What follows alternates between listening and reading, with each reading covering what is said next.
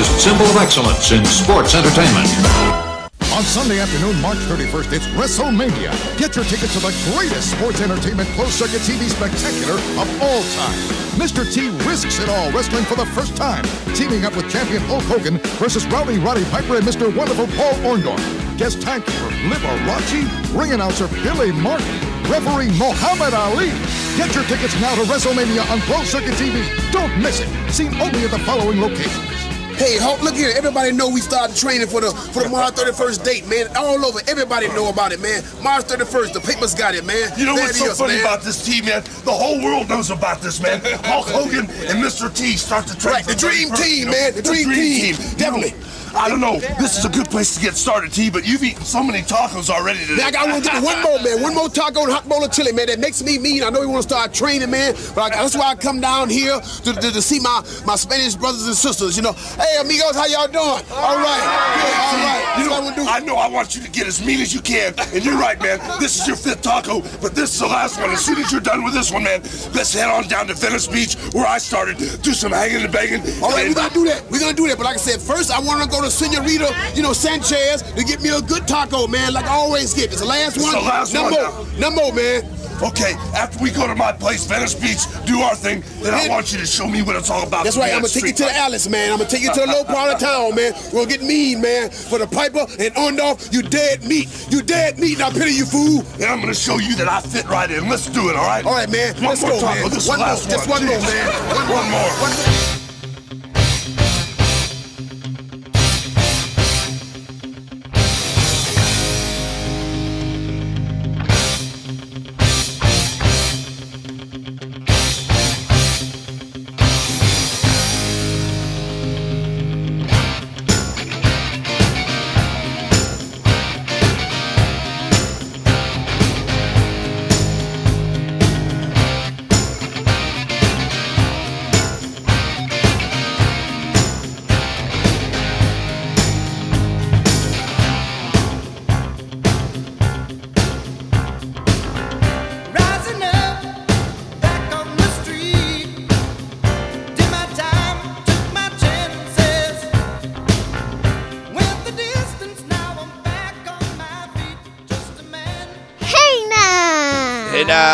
welcome to the 24 inch podcast. That's my girl Paula Bennett. Steve Bennett here. It is season number three, episode five, the 36th episode of the 24 inch podcast. Paul, we got a special one today. It's WrestleMania 1. Thoughts? I just have a question. Sure. Is it the one where Cyndi Lauper gets the award? Well, no, that's the show after. So let's me and you talk about that. So, one thing that was a precursor to WrestleMania 1 was a little piece of business they did at Madison Square Garden where Cyndi Lauper was given an award and then she gave an award to who? Luke. Captain Lou? Mm-hmm. Captain Lou Albano got an award, right? Yep. And what happened when he came down to the ring? Take me through it. Um, Roddy Piper and his buddy, I forgot his name, Bob Orton. Bob Orton, Yeah. went, walked with his little feet and said, and rocked him with the award. Then Cyndi Lauper got hit. It was a whole big shenanigans. MSG was just chaos. Uh-huh. Policeman ran in the ring. He thought there was going to be an arrest made.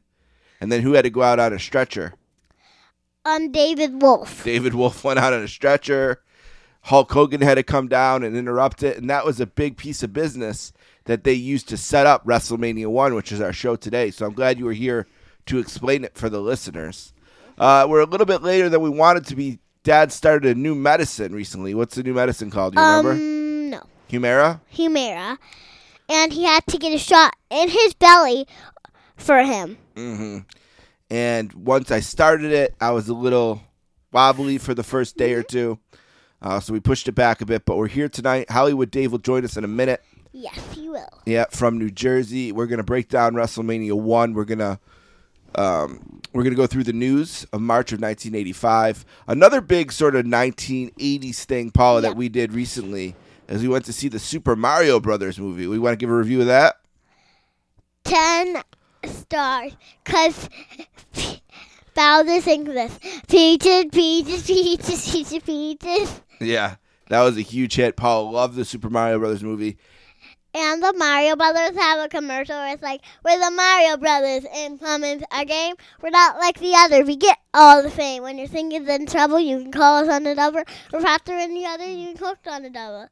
And the lady from the movie says, Thank you, Mario Brothers. The only thing you haven't drained yet is my bank account. That's amazing.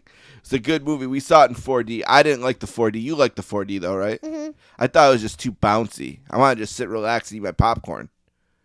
But I also showed Paula the trailer for the Super Mario Brothers movie from the 90s, and who's in that one? We just talked about him. Um, I need to remember a name. Captain Lou. Captain You keep forgetting Captain Lou Albano today. No, I.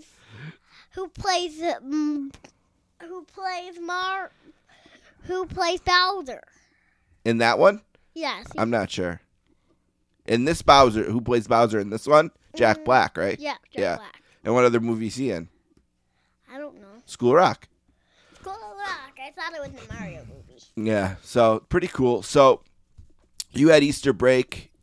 Uh-huh. We went uh, on vacation. Where'd we go? Columbus, Ohio, an American Girl doll store. And you spent a lot of money over there. Yes, I did. Yeah. What'd you get? I got American Girl doll accessories and pajamas. Mm, What's your doll's name? Isabel and Nikki. Isabel and Nikki. Very good. I got Nikki for Easter. for Easter. Is there anything else you want to tell the listeners? Because they're excited to hear about WrestleMania 1. I can't hold them back. I'm trying to hold them back. I'm like, listeners, stay back. We're going to get to Dave. We're going to get to WrestleMania 1 in a minute. But first, it's the Paula. Do you have anything else you want to say before we go? Um, I do have a quick email. Oh, Paula's got an email. Wonderful. Who is it from? It's from Jax. Jax. That's uh, family dog. My in-laws dog, Jax, is emailing us. What kind of computer does he have? Um, a doggy computer. Dog computer? All right. What does his email say? It says, let me just check. Okay. I think it's on this sheet right here, Paula. Okay. What'd you write? He rated. He rated listeners. Yep. Ruff, ruff. Ruff, ruff. My name is Jax. Hey, Jax. I wondered, what is your favorite wrestling color in the ring or piercel? Bye, Ruff Ruff. Ruff, ruff. Okay. Hi, I'm Boogers. Too. That's the other dog. Well, we had a similar question, right? Where they're asking about our favorite wrestling colors, and we talked about the ring ropes and how I like the red, white, and blue. Mm-hmm. But another wrestling color that I really like when it, I think of wrestling colors is the red and yellow brother of Hulkamania. Hulk wears the red, he wears the yellow. Those are the colors of this podcast. The 24 inch podcast. Our logo is red and yellow. That's the show. That's my answer. Red and yellow. That's for you, Jack. Mine Yeah. is. You know, Macho Man has a lot of ones. Mm, His capes, a lot of robes. Yep. Capes. Yep. like robes or capes. Yeah, whatever you want to call them. Um, I think the best one for me, I love the ones where it's like this red, blue, and white. They're like NT colors. If you're not from NT, um, that's our um college football team. High school football team. Yep, high school football team. Yep. And NT is where we Live. live. Yep. North Tonawanda. And I'm just saying, if anybody wants to come to one of my games, it's at oh. Well, just call us. We'll Just tell. call. We'll give you the directions. Uh huh. Yeah, anyone's welcome to come watch Paula cheer in the fall. If once you get to Buffalo, call me. We'll tell you where to go from there. Mhm. All right. Well, with that said, we're going to take a break. When we come back, Well, Dave's going to join us. We're going to read the. Uh, oh, Paula, we're going to read the. We're going to read the bio of Mr. T. What do you know about Mr. T? What can you tell the listeners about Um, Mr. T? he plays the 18 He's in the A team. What's his name in the A team? BA And what's he afraid of? flying. And what's his nickname that his mom gave him in the A team? You remember from the episode the other day? Scooter. And he said, and they were always lying because he didn't want to get, a, they didn't want to embarrass him in front of his mother. Because he's, they said he's the leader of the A team and all of this cool stuff. I love it. and who's really the leader of the A team? Face man. No. Hannibal. Hannibal. Hannibal. Hannibal and Face Man get me confused because they have like the same. True. True. All right, well, we're going to take a break. We'll be right back with the Maniac, Hollywood Dave Rowlands, and more on WrestleMania 1.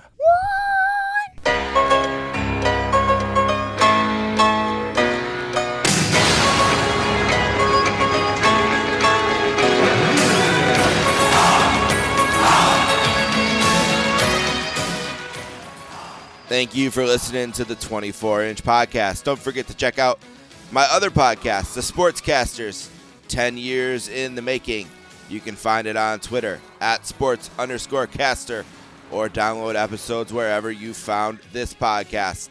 You can find the 24 inch podcast on Twitter as well.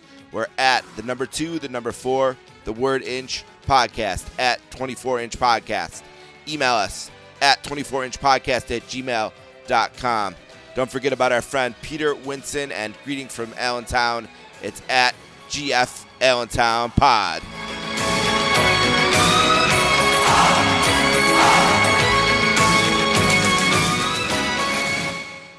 24 inch podcast. We are back. I want to thank the lovely Miss Paula for joining us there for a few minutes. And now that Paula has stepped aside, I need a new co host. Why not go down to Soccer Town, USA, or as he likes to call it, Sopranos Town, USA? Welcome to my good friend Dave Rowlands, Hollywood. How are we doing tonight? Uh, we're doing okay, brother. We got allergy season here in Soprano, Soccer Town, uh, USA, going on, and I think I got a little bit of a cold on top of that. So it's been a little rough past couple days. Missed work on Tuesday, and uh, but I'm hanging in there, and it's good to hear from you. Yeah, So one thing. I one thing I have been spared is allergies. I don't really have allergies. No, I don't get them every year, and I never had them during COVID, believe it or not.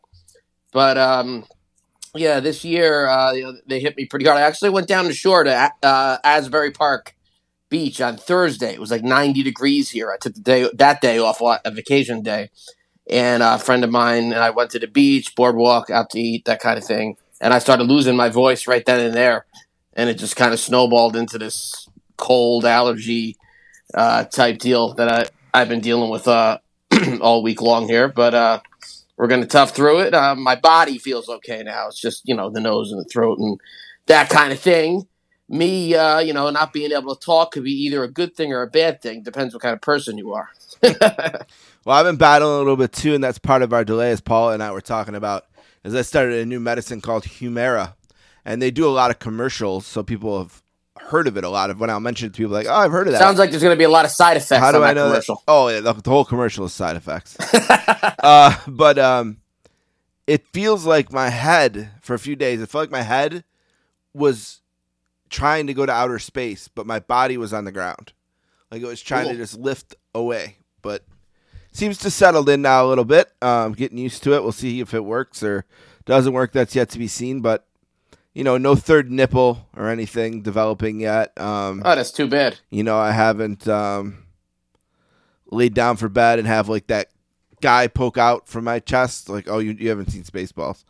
Um, but no, uh, but I've seen uh, that, that's from something else. yeah, too. it's a parody. I mean, the whole movie's a Yeah, yeah. parody, right? So whatever that's Right. from, where they parody that. But um, I don't know why I can't think of it. yeah, nothing, uh, nothing's growing, or we'll see how it goes. But um, good one for us tonight. Let's get into it now. Oh, Nightmare on Elm Street Part Two. Okay, there you go. Yeah. Right on Street Part Two. So Strange movie. Yeah, so tonight we're doing WrestleMania 1. Paul and I previewed it a little bit, and it's an exciting one. But because it's WrestleMania, we're going to move some things around. Now, our last show was also in the garden, so there's no reason to to do the garden again. And one thing I want to do for WrestleManias, especially these old ones, and we're going to do this first, is let's look at some of the celebrities that were there.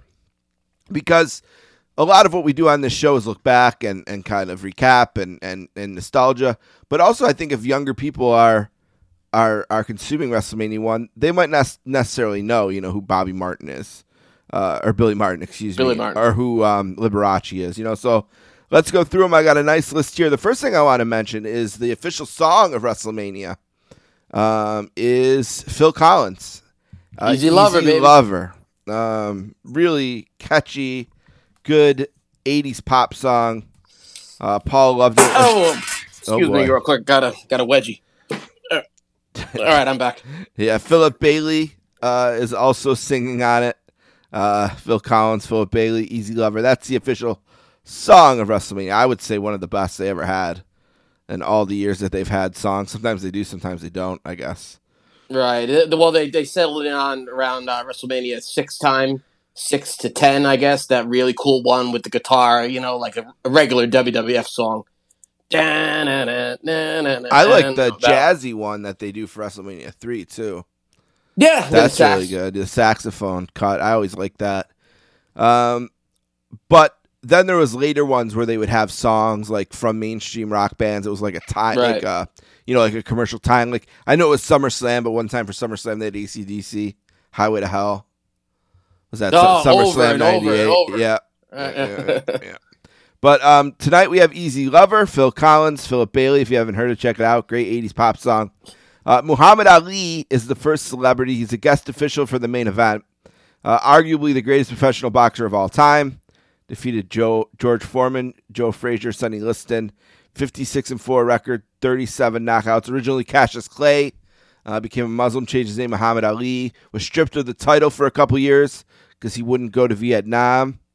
Um, a really polarizing but historic, iconic American.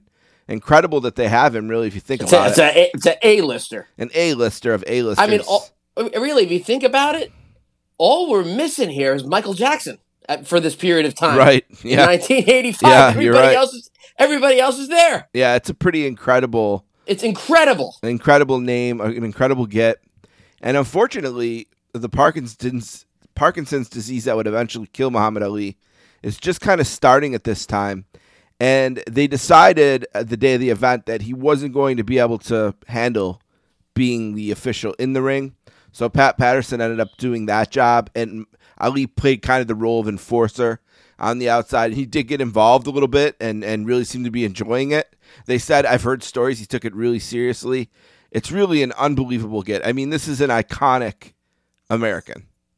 Yeah, that that had to be scary. I mean, I'm sure we'll get more into it when we do the match. Yeah, we will, when yeah. he was taking those wild swings there, brother. Oof. Yeah, you don't want to be on the other end of that. Billy No Martin way. Is the guest ring announcer, and he was the charismatic manager of the New York Yankees. Right. His no nonsense attitude gave him widespread notoriety, especially in New York. Now, he is an iconic New York celebrity. Um, and a lot of times people would call this territory New York, right?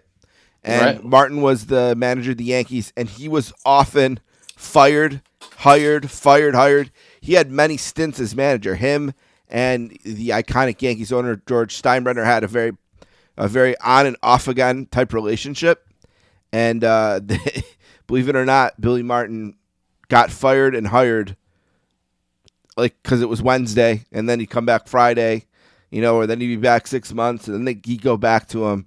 Just a, a wild, um, a wild ride, and there's some really He was a wild man. He, he liked to party. yeah, right? partier. Him and Mean Gene have some some unbelievable stuff they did in a bar, and Yeah. yeah, they're both lit out of their minds. Just Yeah, Mean Gene, mean Gene tells a story on one of those documentaries. I can't remember which one. He's like, I show up, he's there with some flight attendant, bombed out of his mind. Yeah, unbelievable. But it looks like he did, I think, four four different stints as a manager. He was a player for the Yankees as well in the fifties. Um, he also played for the Kansas City Athletics, Detroit Tigers, Cleveland Indians, Cincinnati Reds, the Braves, and Twins. And he managed a ton of teams as well, not to mention multiple times for the Yankees. Hired in 83, 85, and 88. He also hired the Twins. He also managed the Twins, Tigers, Rangers, Yankees, and then he- so three times in the 70s he managed the Yankees, three times in the 80s. Very cool. Then died tragically in a car accident, right? Yeah, car accident this Christmas. New Year's Eve or Christmas. yep, Christmas New Year's Eve was uh, was Ricky Nelson, the singer. That was New Year's Eve, think eighty five. So sometimes I'm confused the two of those. Yeah. Um, but again, as as um, Ali was iconic at this time to kind of in a broader sense, Billy Martin had that kind of celebrity in New York. Uh, Right. Another kind of iconic celebrity at this time, Liberace. Good old Lee. Yeah, the the guest timekeeper for the main event. He was a flamboyant piano player who was known just as much for his flashy appearance as he was for his musical talents. He earned two Emmy Awards, six Golden Albums, and two stars on the Hollywood Walk of Fame, and he tragically passed away. Um, not too long after this, I don't think. No, 87. He, he was a phenomenal penis. And um, Mean Gene did uh, great um, vignettes with him, too. Gene, I got to tell you, the person who loved wrestling the most, that was my mother. People used to always say that to you, older people you talk to. They talk about how their grandmother loved wrestling and their great grandfather. And we do it right here on the 24 inch podcast. Yeah. So some some of those came, yeah, right, and some of those came off so realistic. And Mean Gene acts like he knows these. Per- when he says "dear close personal longtime friend," You believe it. It really comes off as he knows these people. It's unbelievable how how well that the, that, that those are all done. Those vignettes with these A list celebrities, you know. And Gene is kind of just coming to his own. It's this is still eighty five, you know. Yeah, and, and So- Liberace was kind of famous for being out without being out. You know what I mean? He never came Right. out, but everyone kind of knew.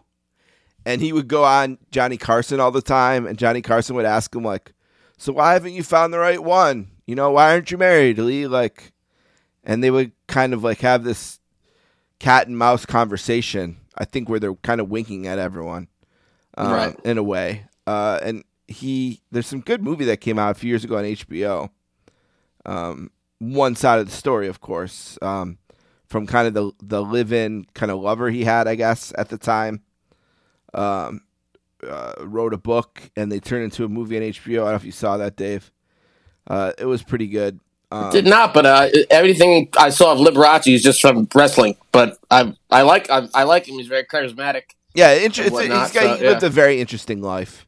An Yeah, interesting yeah, so I would like story. to see that. Yeah, um, it's Kala Kalarabra. What the hell's the name of it? Uh, I'll figure out the name, but um, Liberace, another really cool gift for them, and it- it's really kind of a an interesting kind of I don't know range of celebrities. You know, there's certainly not like a bunch of guys from action movies or something. You know, it's really spread out over the different um the different genres of pop culture. And- This is by far the best one. I mean, all I mean, Euchre, of course, we could you know with the, in the later you know a few years later, but I mean, all t- all together as one. I mean, come on, yeah, really good. This is Behind it. phenomenal. Behind the Candelabra is the name of the movie. Matt Damon stars as Scott Thorson. Uh, Okay. and Michael Douglas plays Liberace. Uh, really good. Worth checking out. All right, couple more celebrities. The world famous Rockettes. The Rockettes are the leggy performers who are best known for their synchronized dance routines in the annual Radio City Christmas Spectacular. They added to the spectacle of WrestleMania by appearing with Liberace, Lee, and the Okay. Rockettes. Kind of kicked their way through the ring there. Really cool. Very New York moment here, too, as well. Um, and that's Very. another thing. I think they did a good job balancing national and New York you know, and and kind of saying we're expanding this beyond this territory, but we still know where we came from. It's very iconic that Yeah. that scene. I mean, you don't even see that at the Super Bowl at- the time. All these famous people in one spot at the same time. It's it really it really is unbelievable how famous uh, uh, celebrities were, were all there in that main event. And the last one you could argue is the most famous celebrity they've ever had relative to the moment.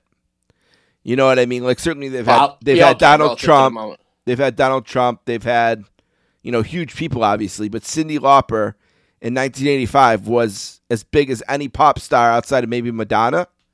You know, I think Madonna was still on her way, kind of on her way up. I think Lauper may have been big a little, Well, little if, earlier. if you take their five biggest hits, they're pretty equal. Madonna Yeah, just then kind of had more longevity kept- and more depth. oh yeah, yeah, and was oh yeah. this famous for longer. But Cyndi Lauper has had a good career since. Kinky Boots is a Broadway play. She won Tonys for that. She's had a great career, but this is when she was her most famous.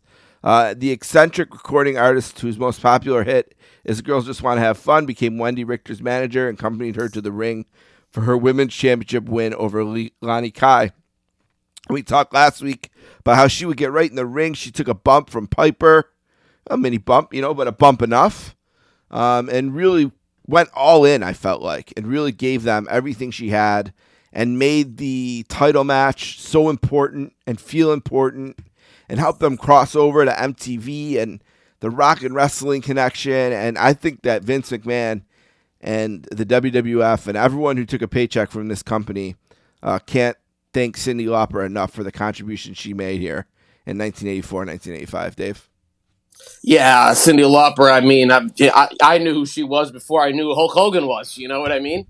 I'm it, I'm kind of watching this stuff back. It kind of it's it's it's so exciting. I maybe getting a little ahead of myself, but it's so exciting. But I'm I, that I got you know, and but and it's kind of bittersweet that I got into wrestling in '86 as you did too. So we missed out on all this mania. Exactly what it is. It's man. It was it was actual mania. And uh, yo, yeah, Cyndi Lauper. I mean, that that's an girls just want to have fun time after time. You know, True Colors. You go on hit after hit. You can hear them on the radio still to this day. I mean, that's still a household name. I think everybody would have, have would have an image of her in, in their head if you mentioned the name uh, Cyndi Lauper. Without her, we wouldn't be doing this podcast right now, brother. Let me tell you that much. And Trolls, a kids movie that came out just a couple years ago, the lead song is kind of a reimagined version of "Girls Just Want to Have Fun." So Oh, I mean, her that. stuff is still relevant today. Paula knows Cyndi Lauper and would without wrestling. You know, she knows her mostly from wrestling, but she would know of her otherwise. Yeah, that girl um, just want to have fun's going to be around forever. Yeah, it's, so it's an iconic song. There was a great clip where Cyndi was stuck in an airport. Everyone was. The flights were grounded or whatever, and the whole airport. You know how people get pissed off at the airport. I know I do. And she just grabs that Right. little, the little thing they got to communicate, and just starts singing "Girls Want to Have Fun." Right. In That's the, uh, awesome. How right cute. in the thing. So really great. But uh, now, Steve, Steve, do you Yeah. think now Madonna obviously the bigger star? We know that. We Yeah. know longe- Yep. way more longevity. But does she have a song as big and as iconic as "Girls Just Want to Have Fun"? maybe not. Maybe not. Like a Virgin's got to be up, got to be close. Yeah, Vogue, Express Yourself. yeah. I'm just, I'm just naming her biggest songs. I'm I not know, saying I, they know, are. I know, but it, I, but when it comes to like popularity, you know, Yeah, like, no, maybe stop not. Even Journey, Not you know, definitely. not. Yeah, not definitely. Yeah. No, Deba- at, at the very least, debatable. very much so.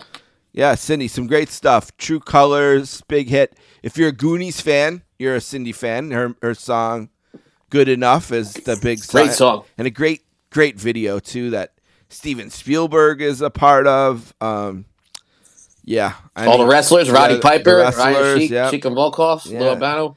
Yep, and Captain Lou, of course, as we talked about last year and uh, you know last week, makes the connection. So that those are the celebrities. I just wanted to touch on that. Um, we mentioned Easy Lover as well, the song, uh, but they set the tone early here in the history of WrestleMania.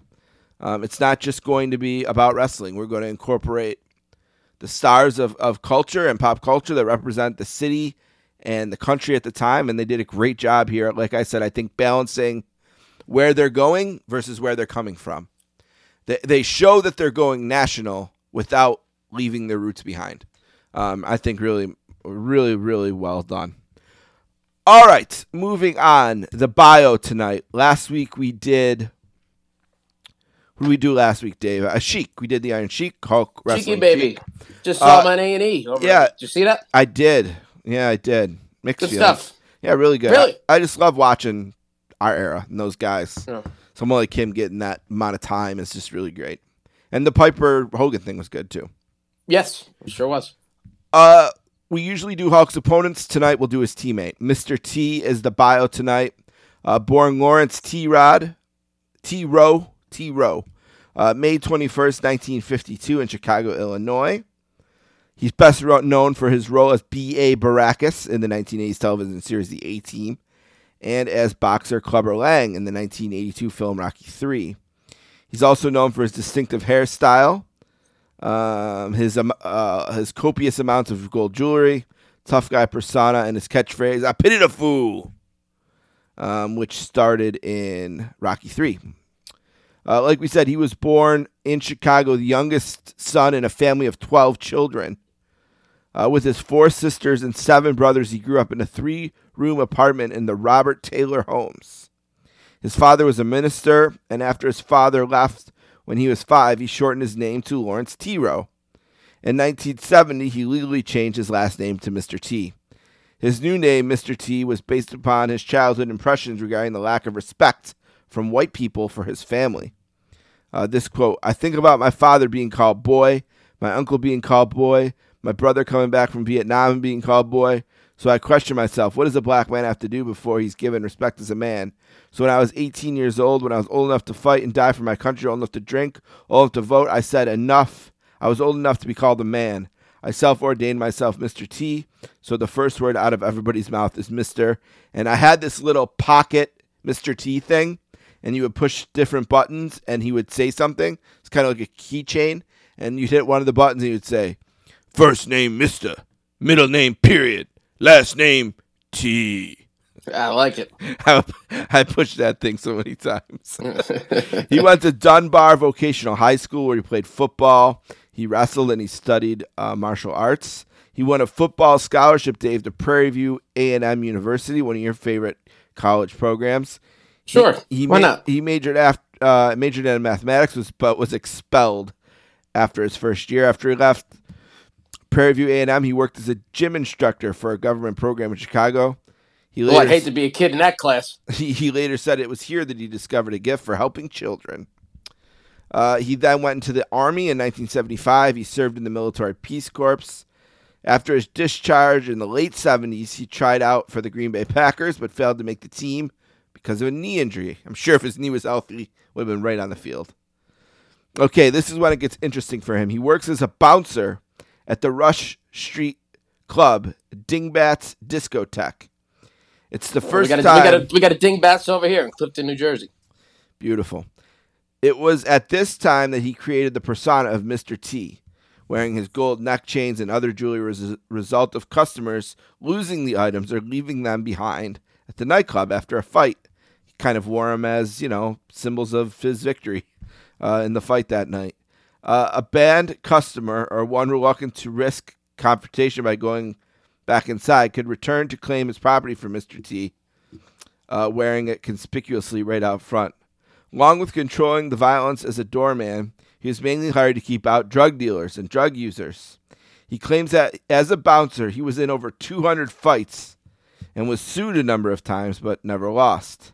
Wow. He eventually parlayed his job as a bouncer into a career as a bodyguard that lasted almost 10 years. As his reputation grew, he was contracted to guard, among others, clothing designers, models, judges, politicians, athletes, and millionaires.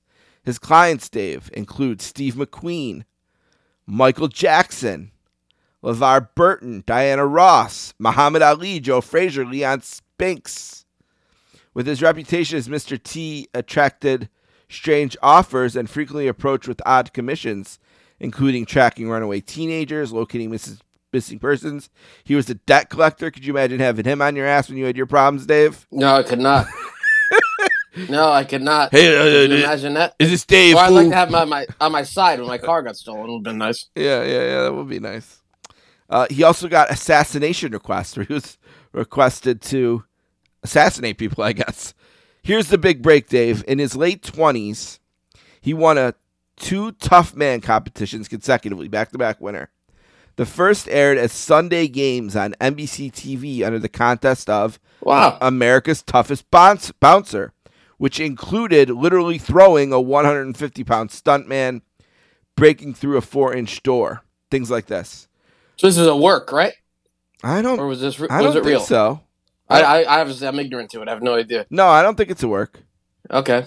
For the And you fir- could you uh, could this be YouTube? That I'd love to see that. maybe America's Toughest Bouncer. It aired on NBC. Okay. I think everything's on YouTube at this point.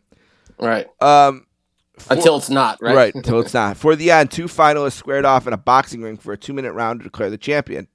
Making it to the rings of finalists, he had as his opponent a 280 pound Honolulu boxer named Tufi. Within 20 seconds, Mr. T gave the six foot five competitor a bloody nose and a bloody mouth. He won the match and thus the competition. Now, the second one was aired under the new name of Games People Play, also on NBC. When interviewed by Bryant Gumbel before the final boxing match, Mr. T said, I just feel sorry for the guy who have to box, fool. I just feel real sorry for him. The fight was scheduled to last three rounds, but Mr. T finished it in 54 seconds.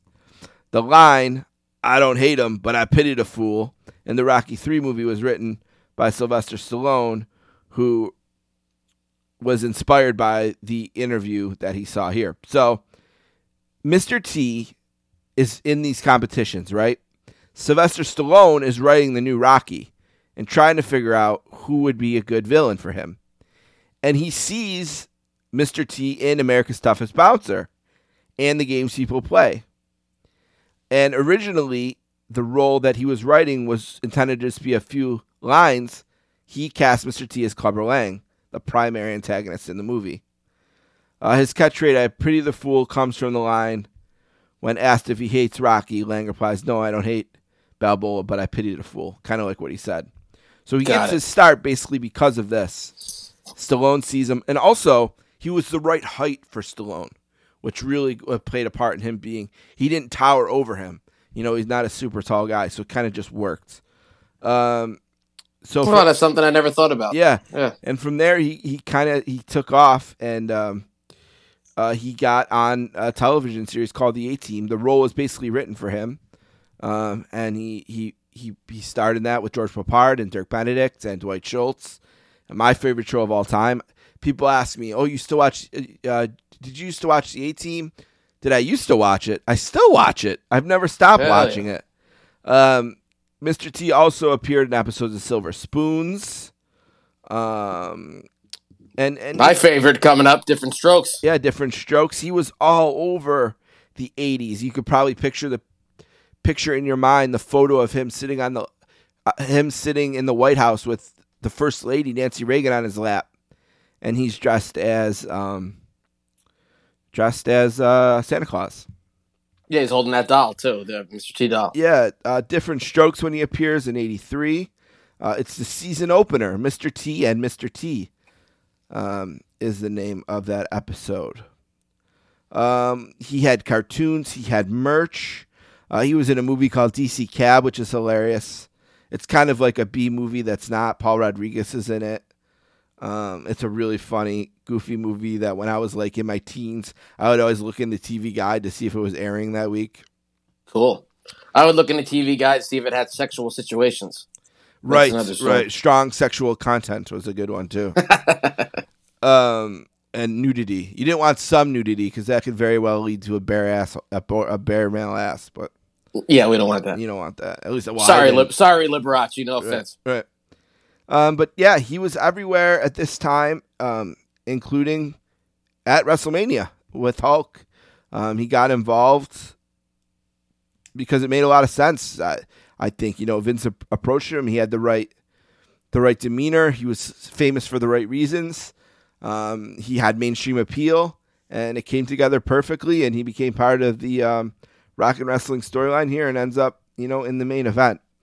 Um, since since this time, since the 80s, since his heyday, he stayed pretty relevant. He was a regular guest on Howard Stern. He battled cancer. Um, he's been on different reality shows. Um, he had one show where he would like go into different places of work and motivate the people. Like I remember he went into like a car dealership and he had to motivate the salesman to sell. He also obviously appeared again in, in WrestleMania 2. Um, and he um, later would be in WCW. So he did a bunch of wrestling stuff over the year. Yeah, it came back in '87. '87, he uh, came back as like an enforcer, referee type thing. On July 21st, 1989, he made an appearance in World Class Championship Wrestling, second in Kerry Von Erich. Um, so- Hey, I don't want to cut you off, but you remember, Yeah. do you remember in the WrestleMania three reports they, they would they would say uh, possible surprise guest in Yeah. Hulk Hogan's corner? and I've heard that was Arnold, but I've also yeah, heard yeah. maybe Mr. T They're trying well. to get Arnold, but yeah, one, one or the other. Yeah. But uh, but it's so funny that T came back right after it, so it's almost like maybe the Arnold stuff is uh you know made up or whatever. But yeah, Arnold or T, it had to be one or the other. Yeah, Mr. T is in the WWF Hall of Fame. He loves his mother.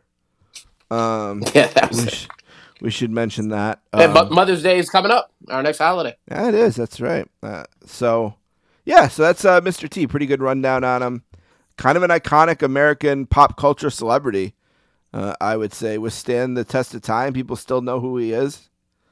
Um, he's 70 years old now, which is crazy to Wow. think. You know, cancer survivor. Looks great. 5'10, 236 pounds. Some classic, if you want to look him up on YouTube, just look up uh, Howard Stern, Mr. T on Howard Stern. There's this one time where Howard said something, just a throwaway line about his mother, like something like, "Oh, you're gonna see your mom on Mother's Day or something," and Mr. T took it the wrong way and got so mad at Howard. And Howard, I think, legitimately was scared that Mr. T was gonna kick his ass. Oh, it's so good. The tension is just so incredible. I'd like to see that too. Yeah. Oh, it's really good. He he had some really good appearances on there. Um, there was a couple where it got a little silly, almost like where they were pushing the gi- like some of it like Iron Sheik stuff on there, where they're just kind of leaning into the gimmick a little bit too much. But Right, it's funny at first. yeah, yeah, yeah. The second time, it's still kind of funny, and then by the third time, it's like, all right. Yeah. Mm. But that's the great Mr. T. Excited to talk about him. Um, check out the A Team too if you haven't. Uh, one of the great shows of all time. All right. Going to do something a little bit different tonight. Usually I step aside, I leave the mic, I let Dave come in. He tells us where Hulk is. But I wanted him to do a little bit something different for us tonight. And that's to kind of set up the timeline of how we got to the main event at WrestleMania, how we got to WrestleMania. And Dave's going to kind of lay it out for us. Maybe I'll come in here and there. But Dave, why don't you take us through and ho- tell us how we got to WrestleMania 1 with Hulk? All right, my friend, come on in whenever you feel comfortable. And I'm not going to get into the whole scenario how Hulk broke into the business, how the Briscoes and Steve Keirn discovered him playing bass in Florida bars, et cetera, et cetera, trained by Hiro Matsuda, broke his leg, all that. We're going to take it past that. Rocky 3. Uh, Vince McMahon Sr., Hogan was working for the WWF at the time. He was kind of like in that role. He was a heel, kind of like the Big John Studd role, working with Andre a lot, you know, as that big, nasty heel that's a big threat to Andre. And he would get these telegrams from Sylvester Stallone. He would just throw them out all the time, thinking that, you know, these these are fake. Somebody's ribbing me. But no, Stallone really wanted him in a movie. And Vince McMahon Sr. said, if you do this movie, you're out, brother, because they're probably going to make you look foolish, make you look at, look like you get beat up in that movie, and people will never pay to see you again. Actually, that then that didn't happen because it was a draw in the movie. Hogan didn't didn't look Thunderlips, excuse me, didn't end up looking too bad in the movie. But uh, you know, the uh, same one that Mr. T was in, Rocky 3. Mr. T was in it, so uh, we're you know we're making friends right off the bat between Hogan and T right there. So there's your big connection. Thanks, Steve, for that. so then Hogan uh, winds up in the AWA as a heel, managed by uh, Luscious Johnny V. But because of the movie, he was getting so many pops, just like you know Steve Austin and The Rock and these guys years later when they're heels, they get the big pops, they turn him face. So they turn Hulk face, demolition. They turn Hulk face, and Hulkamania starts to bubble right there in Minnesota in the Yep. AWA Runaway and, Train. and and Hul- Hulkamania is started there. The term is started there, and they just Verne Gagne was very old school and you know not flashy and not that kind of thing. And there's a dispute over uh, merchandise and stuff. And uh, then uh, while this is going on, Vince Jr. takes over the WWF from his dad in 1982. So around 19 you know, late 1983, he has his uh, photographer Steve Taylor uh, go to Minnesota and, uh, and go to the AWA matches and hand Hulk a note to call Vince Jr. So Hulk uh, knew, you know, he's not getting the belt here. This guy's screwing him on merchandise. So Hulk winds up, you know, in the WWF, and Vince is looking for an expansion, cable television, the whole deal. We're going to take over all the territories. That's his whole idea, and everything he wants everything to come together in that in that way. But how is he going to do it? They need something like a World Series, a Super Bowl, a Grammys, something like that that wrestling has never seen before. But as Hulk starts out, he starts out and beats the evil villain, the Iron Sheik, for the title, January 1984, Madison Square Garden. We've covered that right here on the show. And uh, Hulkamania is running wild right from the beginning, right from the start. However, he still, at this time in 1984, did a lot of stuff in Japan and never had a legitimate feud in WWF. He'd work a lot with Dr. D. David Schultz, Paul Orndorff, Big John Studd, you know, Bob Orton, different guys like that, but n- wasn't in a feud, really. So while this is going on, Lou Albano happens to be on a, a, a airplane flight with none other than Cyndi Lauper coming back from Puerto Rico. These two get into conversation, and the next thing you know, Lou Albano's playing Cyndi Lauper's father in the Girls Just Want to Have Fun video. Uh, Cyndi's boyfriend, David Wolff, was a big wrestling fan. So that's it. That's where this started from. So the Lauper thing, you know, they she, she comes on Piper's Pit in Little Allentown, Pennsylvania, agricultural hall. Albano comes in and you know putting women down, calling her a broad, should be in the kitchen, etc., etc. they set yeah, they set up the brawl to end it all. Albano gets Moolah, Lauper gets Wendi Richter, and now this is shown live on the MTV, which is which is really starting to bubble, which is the cool thing with teenagers and college kids and people in their 20s. Everybody was hooked on MTV in 1983, 84, 85. And this is the big thing. So next thing you know, there's wrestling on MTV. Hulk Hogan is the VJ on a Saturday night on MTV. He's the one hosting the music videos. So his face is getting out there. And then little by little, uh, we have more of Cyndi Lauper in the WWF with this feud with Albano until we get to December 1984. And that's when the uh, award is going to be presented to Albano. He's changed his ways for his work with multiple sclerosis. And Roddy Piper comes He had out. a, he had a medical issue though, right, Dave? Excuse me? He had a medical issue. That that's why he was so mean. He found out that the uh, Oh, the but medulla oblongata. yeah, it was the brain, wrong yes. size in his brain, and that's why Yes, he was he being it- mean. But he had Right. that cured. He had that cured. Yeah, that was cured. So we're all good now. So Roddy Piper comes out and says, I, I started all this, nobody else. Boom, breaks the uh, gold record over his head that Cyndi Lauper was presenting the little. unbelievable, Next- unbelievable. Now- job. now Hulk got his feud. Hulk comes out, he's involved. He makes the save. He's with Cyndi. He's part of this. Now he's part of the feud. On to two months later at the Garden. Hulk's having his match with his first big feud. Roddy Piper, Madison Square Garden. Lauper and Albano's in Hulk's corner. Next thing you know, Mr. T sitting at ringside of all people. Hulk's old buddy from Rocky 3 sitting at Oh. ringside. Mr. T. And next thing you know, Mr. Wonderful Paul Orndorff comes out and Roddy Piper and they're cornering Cyndi Lauper and the Hulkster's down. They beat him up. He's he was double teamed. They're cornering and on Cyndi Lauper, this little oh, lady, Oh, no. this pop star. Yeah. Oh no, Mr. None other than Mr. T hops the railing. Boom. And we got pandemonium in Madison Square Garden. And we're on to something big here. We're on to re- with a setup for WrestleMania. Hogan and T are going to be partners. They're going to wrestle Orndorff and Piper.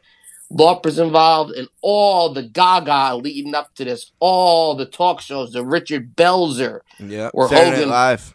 to Saturday Night Live, Hogan puts Richard Belzer in a uh, front face lock and knocks him out because Belzer was all coked up. R.I.P. Uh, Rich- Richard Belzer. But uh, uh, all the publicity, but no, all publicity is good publicity. So you know, Vince didn't know, uh, you know, putting his show on in all these closed circuit locations at one o'clock in the afternoon on a Sunday. Are people gonna make it from church in time? You know, are pe- that that time always? Yeah, I know football starts at one o'clock, but that's at home at TV. You know, you can miss five minutes of it Yep. coming home from church. but that always, I thought that like three o'clock, four o'clock in the afternoon, which they settled they settled in on, would have been a better time. But but anyway, There was ended up- another event at the Garden that day, right? Wasn't there a Rangers or a Knicks game or something later I that day? I believe so that Yeah. night. That night, yeah. But uh, yeah, that, that that's how we got. We got Hulk to to into his first feud with Roddy, and uh, upwards and onwards from there, brother. You got anything to add to that? No, beautifully done. I love the the presentation, kind of a narrative there. Kind of got Thank me. you. It, has got me pumped to kind of move on and do this. Let's talk about the show. So what we're gonna do here is we're gonna take a break. We'll come back. We'll read the news, of course, from March from 1985, and then we'll get right into it. WrestleMania one. We'll cover the whole card, and then of course we'll go blow by blow through the main event: Hulk Hogan and Mr. T versus Mr. Wonderful Paul Orndorff and Roddy Piper. All right, Dave, Yes. Let's take a break. We'll be right back. All right.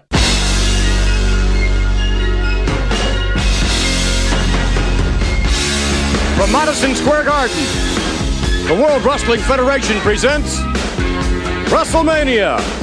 The Executioner to meet Tito Santana. Special Delivery Jones versus King Kong Bundy. Ricky Steamboat versus Matt Bourne. Brutus Beefcake to tangle with David Sammartino. Greg Valentine to meet the challenger Junkyard Dog. The tag team title matchup. The champions Windham and Rotundo to meet the challengers Nikolai Volkov and the Iron Sheik. The $15,000 slam match Andre the Giant to meet Big John Studd. The World Wrestling Federation Ladies Championship matchup. Leilani Kai, the champion, to meet the challenger, Wendi Richter. And in the main event, Mr. Wonderful, Paul Orndorff, and Rowdy Roddy Piper face World Wrestling Federation champion Hulk Hogan and Mr. T. Special guest referee Muhammad Ali. Special ring announcer Billy Martin. Special timekeeper Liberace. And now we take you to your announcers at ringside. 24 inch podcast. We are back. WrestleMania 1 is the topic tonight, and Dave and I can't wait to get into it. But before we do, Dave, it's time to read the news.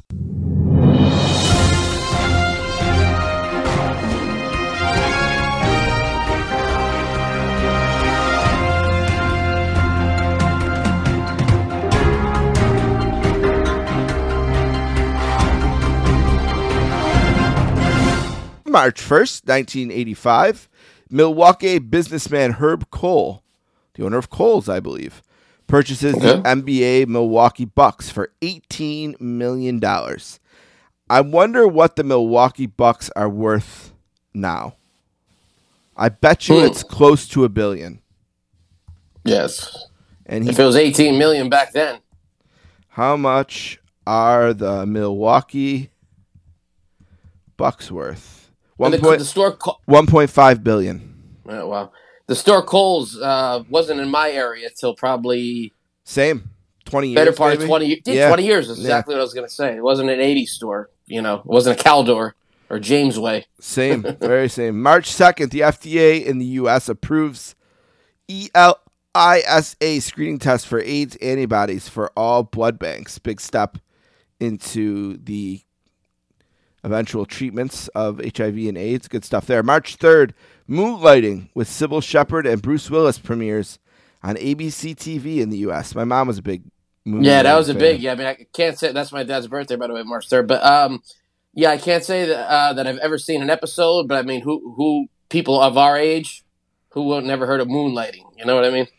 Yeah. So that's uh, yeah, that's a household show, household name right there, and that that's a debut, huh? Eighty five. Yeah. Big day here for Dave's close personal friend, Racing Hall of Fame jockey Bill Shoemaker, becomes Oh. the first jockey to win $100 million. Man, this guy in 85 was rolling with 100 Yeah, we- million bucks from racing horses. We call him good old Billy Shoes. I hope he's doing good nowadays. Hot damn. That feels like a lot of money for whatever reason. Um, let's see. March 4th, a virtual ban on leaded gas is ordered by the U.S. Environment Protection Agency. It's why we all pump unleaded. Oh, band.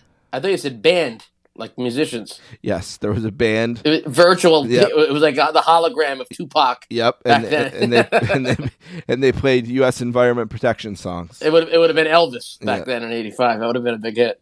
Uh, March fifth, New York Islanders center Mike Bossy is the first to score 50 goals in eight seasons. Dave Mike Bossy's in the top five of goals per game. Never got to the heights that Gretzky and Ovechkin did because of knee injuries uh, that hounded him. I, I, and also, he was a little too bossy backstage. too. well, some people had issues with his uh, his attitude. You know, they would Yeah. wish he would have been a nicer guy. right. Um, you know, so I understand that. Won quite a few cups with the um, the Islanders, though. March 6th, future undisputed world heavyweight boxing champion Mike Tyson KOs Hector Mercedes at 147 in the first round of four in Albany, New York, in his first professional fight. And away he went. You know, I was wondering while, while I was watching WrestleMania 1 when Tyson started to get big. Yep. This I know his- 80, 88, I know, like, I knew who he was. Maybe even 87. I was a, Oh, a you knew him by 87, yeah. Yeah. And, you know, with the, the video game and all. Yeah. My favorite video game, favorite video game of all time, by the way. But. I, yeah, I was wondering if by '85 what, what he was up to. So I'm when I, you know when I was taking a look at Ali. So uh, I'm glad that came up in the news right now. yeah, kicking the shit out of Hector, poor Hector Mercedes. Um, probably couldn't wait to get the hell out of there. March 7th, IBM and PC DOS version Drove away in his Mercedes afterwards. version 3 po- actually he drove cadillacs uh, uh, version 3.1 of dos was updated and released um, so this is pre-windows people would use dos you had to figure out the dos prompts pain in the ass Oh, the uh, DOS. I remember that from high school. Yep.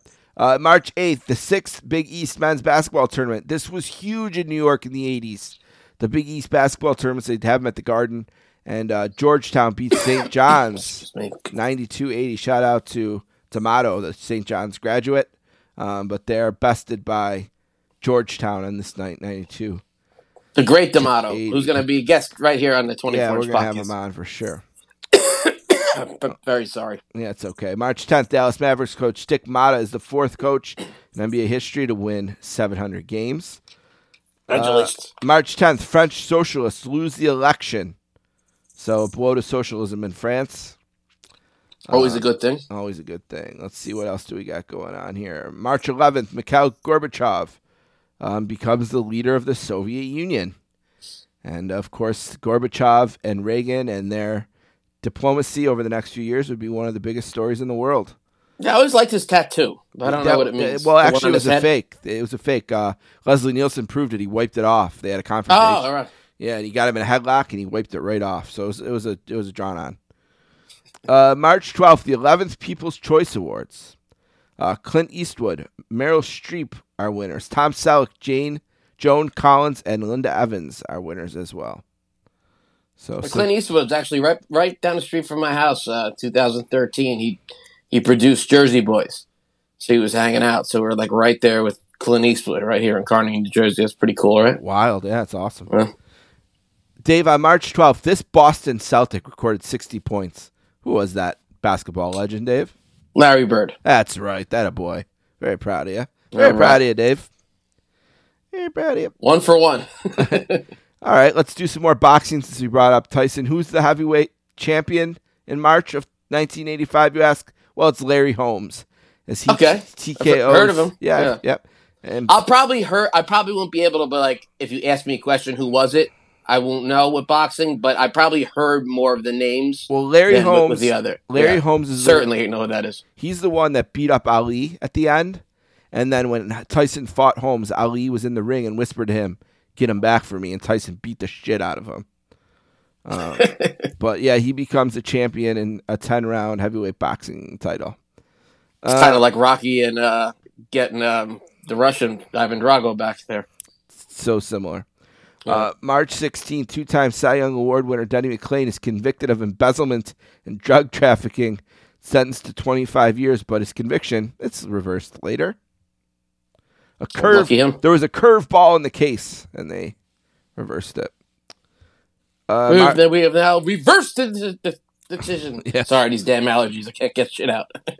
March 18th, Capital Cities Communication Inc. acquires ABC for $3.5 billion. The first ever transfer of ownership of a TV network. This is a big deal if you think about it, Dave. the billions in 1985, right? Yeah, Wow. yeah, 3.5 billion. And it's the first time that ABC, NBC, CBS, they're transferred ownership. And of course, currently ABC is owned by Disney. Um, no longer Capital. Commu- I don't know when they sold or how much they sold it for, but it's currently owned by Disney. So pretty wild. Everything's owned by something now, yeah. right? It's like nothing's. Uh, March 19th, one of my favorite magazines in high school, Spin Magazine, begins publishing. Um, did you read Spin? Okay. Were you a rock fan that read Spin in the 90s, Dave? I did not. The only um, rock magazine I ever read, and I read it quite often. I had every issue's Metal Edge Oh, I love Metal In the- Edge. yeah, no, no Rolling 90s. Stone.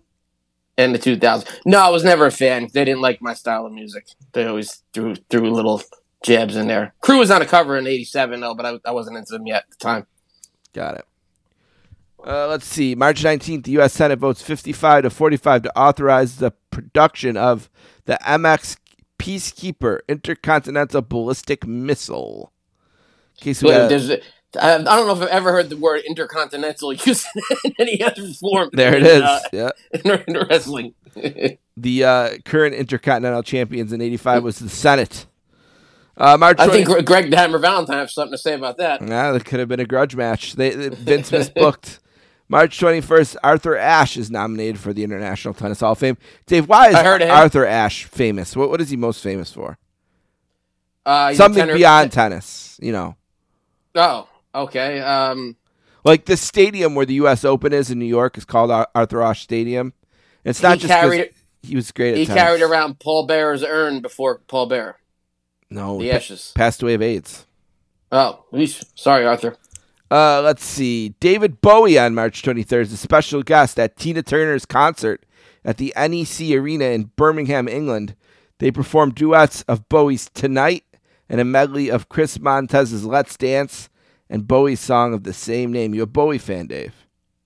Um, yeah, slightly, slightly. I'm, I'm not gonna say I know like a, a big extent of his catalog, but you know the songs that you know I know. You know what I mean? The- Yeah, yeah, And I, exactly. li- and I like like that style And the, uh, respect flam- for him. Respect for him. artist, flamboyant, that kind of thing. You know that kind of music. Well, this is the Uh, kind of music glam. Dave was Yeah, into yeah. in '85, and he was in Saint, San Antonio, Texas. Dave was on March 23rd for Julian Lennon's first concert.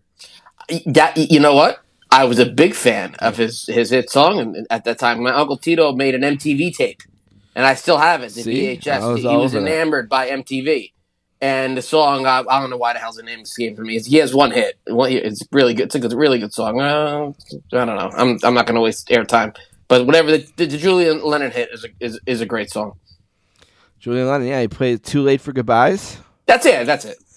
Yeah. Yeah, well, he plays his first concert and closes with "Too Late Good for Goodbyes" that night. Uh, March 23rd, this site loves getting these in. The U.S. performs a nuclear test at the Nevada test site. So thank you for that. That's a lot of that in our news. They love that. Um, the Academy Awards, Dave. March 25th, the 57th Academy Awards. Sally Field is the winner of the Actress Award. F. Murray Abraham is the winner of the Actor Award. It always drives me nuts on this site that they don't tell me who Best Picture is, but I'm going to find out in 30 seconds. I'm gonna th- I'm gonna throw one in on you, Steve. Who do you was think it there- was? Oh, and I was going to say something else. Okay, but, go ahead. Um, Feb- it would have been in February of '85. Cyndi Lauper won a Grammy for Best New Artist, and uh, came up with the Hulkster Yeah. on stage to uh, to get the award. So we just missed that in the news. So I Yeah, just want to throw that in there. A legendary performance. David and I have been talking about ways we can kind of work stuff like that into the um into the uh the show. We'll maybe doing like four or five of those little things in one show, but Yeah, that'd be great. Like the Belzer thing, the Grammys, Yeah. the Saturday Night Live. Yeah, maybe maybe a half hour cartoon. We we did one of those already. the winner Dave another one of Best Picture on this night, March twenty fifth, nineteen eighty five. One of So your it would have been it would have been a movie from the '84, yeah, right? yep, Amadeus. Okay. All right, right. That it rocks the shit out of me. That's I, all I gotta say. I have heard of almost none of these movies. I've heard of Amadeus. Rock me Amadeus. The other ones, The Killing Fields, A Passage to India, Places in the Heart, and A Soldier's Story. Yeah, I was always the type of guy, unless it's like Forrest Gump or something like that, that whatever movies like to get all the accolades, I don't like them. So I guess I, I I guess I like dumb movies. you Well, know what I mean? Sure. Well, on this Yeah. night, Amadeus won essentially everything. Kind of like Right. that weird one the other this year won everything. I can't think of the name of it right now, but it won all the awards. So that happens a lot. One movie just. But then again, with TV, we love we love The Sopranos, and they win everything, right? Yeah, So- it happens.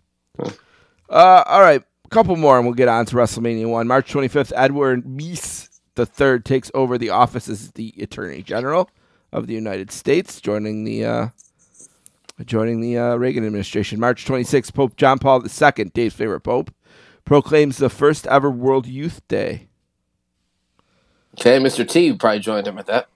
All right, this is a big one, Dave. Let's let's fact check them here. I'm going to read it as it says on here. You tell me if they get anything right or wrong. If they get anything wrong. Right. March 27th, professional wrestler Hulk Hogan agrees to put interviewer Richard Belzer in a hold, resulting in Belzer passing out, hitting his head on the floor, and requiring nine stitches. Belzer sues Hogan for five million in damages for personal injury. They sell it out of court, and Belzer buys a home in France. Uh, sounds right. Yeah. You know what I mean? Uh, they left out, you know, the part where I'm. I'm not saying this because I'm a Hogan fan, but Hogan's not the type of guy to. to it's not like he's David Schultz or you know or Yeah, no, it says there He that he agreed to do it, that he, he was Yeah. asked to do it. He and he go it. he goes out so quick. If you watch the video, it's just like he cinches up for. a I mean, not even a second, and he's Belzer's limp. You know what I mean? So it com- completely a- accidental there. But um, you need to see like Hulk's all surprised afterwards. You're right, brother. He's like tapping him on the face and stuff. But uh, yeah, that that that was a wild, wild, wild moment. I remember my uncle Joey. Um, uh, when I got into wrestling in '86, like always talking about that. Like that that was something he'd always continuously bring up. I was watching this show. Do you know when that aired? Hot Properties? 'Cause I don't. No, I mean, it says it Was was a- March 27th. I don't know if that's when it aired or if that's when. No, I mean like was it a late night talk Oh show? yeah, was no. it a day? What was the show called again? Hot Properties? Hot Properties. It was syndicated. You know, I just I, I never got around to look, looking um, any of that up. We could always come back to it. It's all right. I got it here. Hmm. a 1985 talk show hosted by Richard Belzer. For whatever reason, it took me to Richard Belzer's page, not to the show's. So the show doesn't even have a Wikipedia page. So Maybe that's why. Maybe I have tried. yeah. Um, let's see. In the 80s, he was a regular on Alan Thicke, short lived, Thicke of the Night. Thicke of the Uh, night. He briefly starred in the Richard Belzer show on Cinemax. Um, he hosted Lifetime Cable TV Hot Property. So was on Lifetime Cable TV show. Okay. Yeah. Lifetime, huh? Yeah, I wouldn't have guessed that. Yeah. Wow. Yeah, those Lifetime movies. Sometimes you know you might catch me peeking at uh, two, one or two of those. All right, two more and we get out. March 29th, Wayne Gretzky breaks his own NHL season record with 126 assists, still stands to this day. And finally, Dave, March 31st, they're getting us out of here on this one. WrestleMania 1, Madison Square Garden, New York City. Hulk Hogan and Mr. T beat Roddy Piper and Paul Orndorff. The last one on the page here. Let's get into it, huh? All right. That's it. That's the news for March No, I, I, I never heard of those guys. of 1985. All right, Dave, WrestleMania 1, that's the job uh, at hand today. Uh, March 31st, 1985, New York, New York, Madison Square Garden. 19,121 is sold out. Uh, then, of course, we had people in the Felt Forum as well watching closed caption. Um, it was the inaugural professional wrestling pay per view event, only in selected areas. Produced by the WWF. It took place, as we said, uh, it was seen by over 1 million viewers through closed circuit television, making it the largest pay per view showing of a wrestling event on show- closed circuit television in the United States at the time. Dave, explain short circuit television to the viewers for Clo- those who don't know what it is. Closed circuit. Closed circuit television, excuse me. You got me Uh, calling it a movie, short circuit, which I love. Johnny, yeah. Shout out to Johnny Five. Uh, God, I haven't seen that in years. Oh, oh, Johnny Five from Motley Crue, or No, no, or- no. Oh, that Johnny Five. Okay. The robot. Um, yeah, not a great movie. But anyway, um, uh, okay, closed circuit. Now, uh, that's something where it's just like going to your local, maybe not your local movie theater, Yeah, had but in like maybe gyms. like uh, to set up a big screen in the gym. They also even did it in the arenas where the WWF. So in like the Nassau Coliseum, they had it set up there.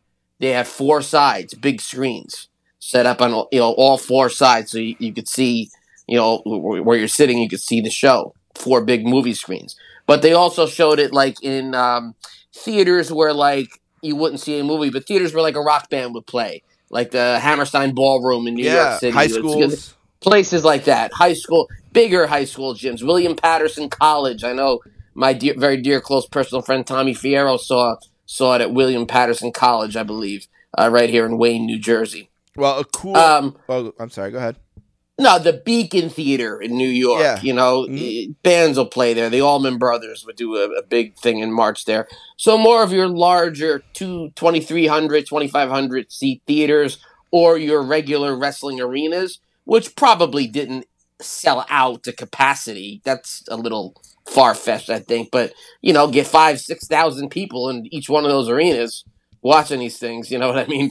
You're making a lot of money. Not that I was there, but I have seen an ad in the in the years since of WrestleMania one being showed in Buffalo at uh, GNC movie theater um, in Cheektowaga, right by where I was living at. Oh, the time. actual movie theater. So Yeah, they're- yeah. did Yep. Is that like a really big movie theater, or is it, Uh, no, regular. That that's very cool? Okay, Yeah. that, that I didn't know that part. Again, we you know we weren't. It's too bad. Like that. Yeah, I really I really feel like darn it, like I missed out on all this hype and. I, I, I don't know if I would be able to handle it. Well, WrestleMania three, you know what I mean? The Oh, hype God, leading yeah. up to yeah. So, but this this was, I mean, it was just this was just pandemonium.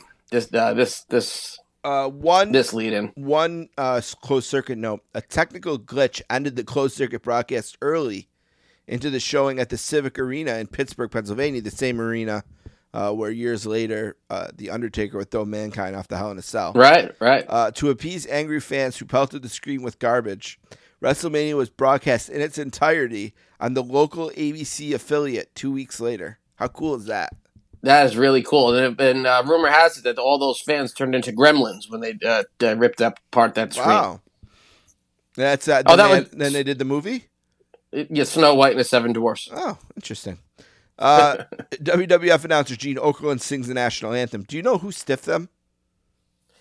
I don't. No, I, I, I- really don't. I mean, I don't know why they wouldn't have Lauper do it. Right? That's what But I you know wondered. No, but they'll kill the pop. Or she later. wasn't there yet, maybe. Uh, but yeah, I'm, I'm gonna go with kill the pop. Okay, Like you gotta have her out there, then you're gonna have her come out with Richter. It's kind of like mm, you know. sure. Uh, yeah, I don't know if they're thinking that way back then or not, but I, I, I, unless I'm forgetting, I, I've never heard a rumor of, of who stiffed them. I know Samantha Fox stiffed them at WrestleMania three, but that wasn't a sing. That was to be in Harley Race's corner, so they had Moolah do it instead. Not quite the replacement right there. Well, you like that. but um, yeah, no, I have no idea. All right, Gorilla Monsoon and Jesse Ventura, a very nervous Jesse Ventura, by the way, are on You know- commentary. Uh, Okerlund did backstage interviews, and Alfred Hayes did interviews near the entrance. You would see the guys literally walking back and forth to the matches while he stood there like a deer in headlights with the program in his hand. it looked like someone was holding the, Vince, Vince like holding a gun to his head. Yeah. Uh, Howard Finkel was the ring announcer. The opening theme for the event was the inter, inter instrumental portion of the Phil Collins and Phil Bailey hit "Easy Lover," while the closing theme for the credits was oh boy, I had a tiger. "Alex F" by Harold Faltermeyer, which I believe is the um, Oh, the, uh, the movie Beverly Hills Cop. Beverly Hills Cop. Yep. Oh, okay, see, I watched it. On, I watched it on the network. So Instrumental. Yeah. Oh, that's long gone on there for sure. yeah, yeah. Uh, we mentioned the celebrities earlier. Um, yeah, so let's get to the card. Let's see what we got here, Dave. The very first. Oh, a few other things I wanted to mention. Referees on the night: uh, Jack Lotz, Dick Jack Lotz, Kroll, uh, Joey Marella was right there for WrestleMania One. Pat Patterson, and Henry Terranova. Hmm. Um, we mentioned Liberace, Muhammad Ali, the Rockettes are all guests as well. Uh, and let's get the card. The very first match at WrestleMania 1 is Tito Santana, your close personal friend, Tito. New Jersey guy defeats the Executioner by submission at 449. Who was the Executioner this night, Dave? That is Playboy Buddy Rose, one of the Playboy all-time Buddy great Rose, wrestlers. yeah. And uh, I was told by Tito, and we had this conversation that you know they because Rose was in the WWF, managed by Bobby Heenan at this time. A lot of people don't know that. A little short run there, managed by the Brain, but uh, he knew he was going back to Portland, Don Owen's promotion over there, so they didn't want him to take the loss, especially the submission loss.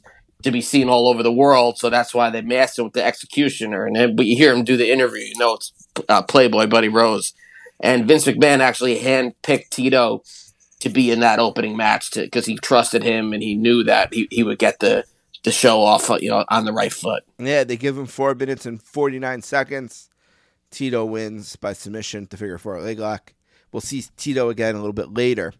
The second match is kind of the first time they try to run an angle at WrestleMania as uh, King Kong Bundy defeats your favorite guy, Special Delivery Jones, by pinfall. Love SD. Now, they say it was nine seconds. Uh, it's a record for a long time. They mentioned it for years and years and years until it's broken, like at a WrestleMania Well, Uncle- or something. Uh, Uncle Elmer on Saturday Night's main event in the Meadowlands with uh, Jerry Valiant. yeah, six seconds. I think they still acknowledge this for years past that. Um, you know how they are with records and stuff. It Right. comes up for years. Anyway, it was really more like 25 seconds. For whatever reason, Special Delivery Jones knew what he had to do and didn't do it. Kind of stayed in the corner. Falling down with his butt and Yeah, stuff. and Bundy was really pissed about it. I think. I don't blame him. I saw him in a shoot with um, kayfabe commentaries talking about how disrespected he felt by SD Jones and how, you know, if you didn't want to do the spot, you know, maybe we should have got someone else to do it. Well, the story is that uh, I, I believe the first three matches were not announced on television. Santana match, the Bundy match, and the Steamboat match. I believe they weren't. So I think this was supposed to be Tony Atlas and Bundy with this same finish. And Atlas got there that day and said, "Fuck this! Who are you kidding?" And Vince, Vince, Vince paid him something and sent him and his wife out to dinner and told him to get the hell out. And uh, you know they had SD, SD on standby. Wow. Good old SD. Yeah, so uh, Mr. USA didn't want to.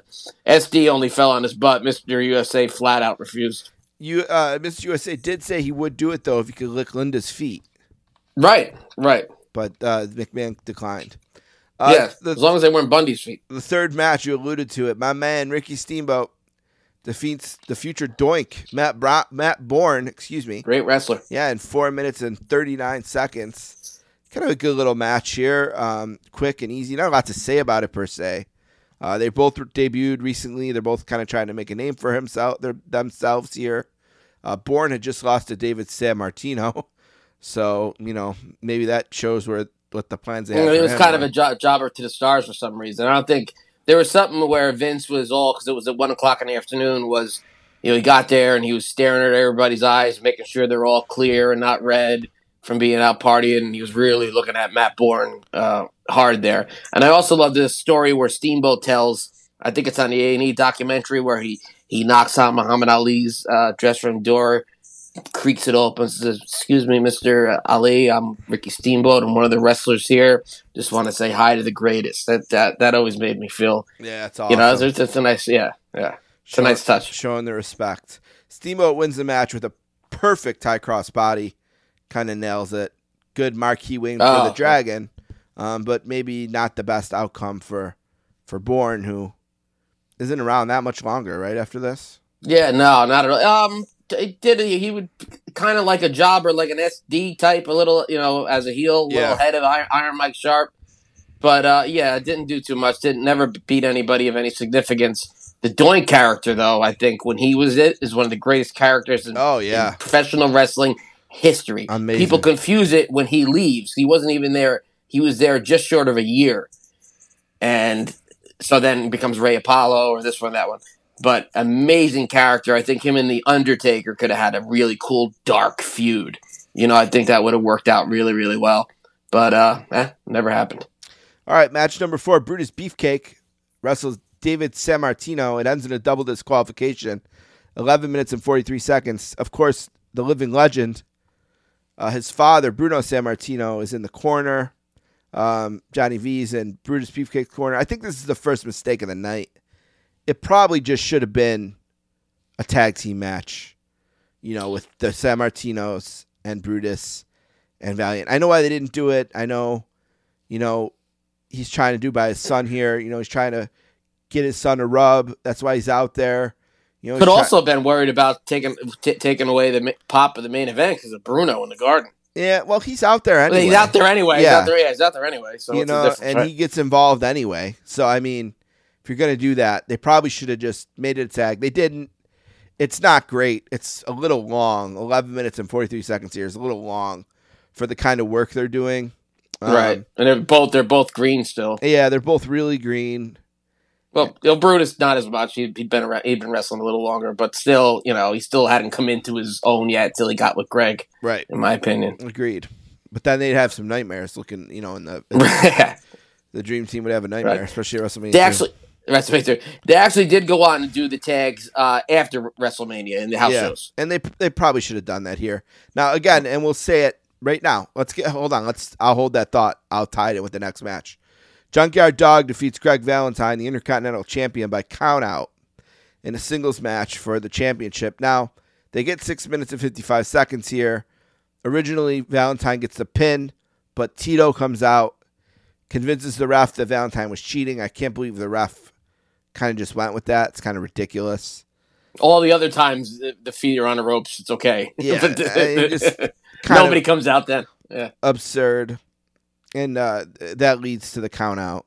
You know, Valentine's dumbfounded as well, gets counted out. JYD gets the win, but Valentine keeps the belt, and they further the feud, Valentine and Tito.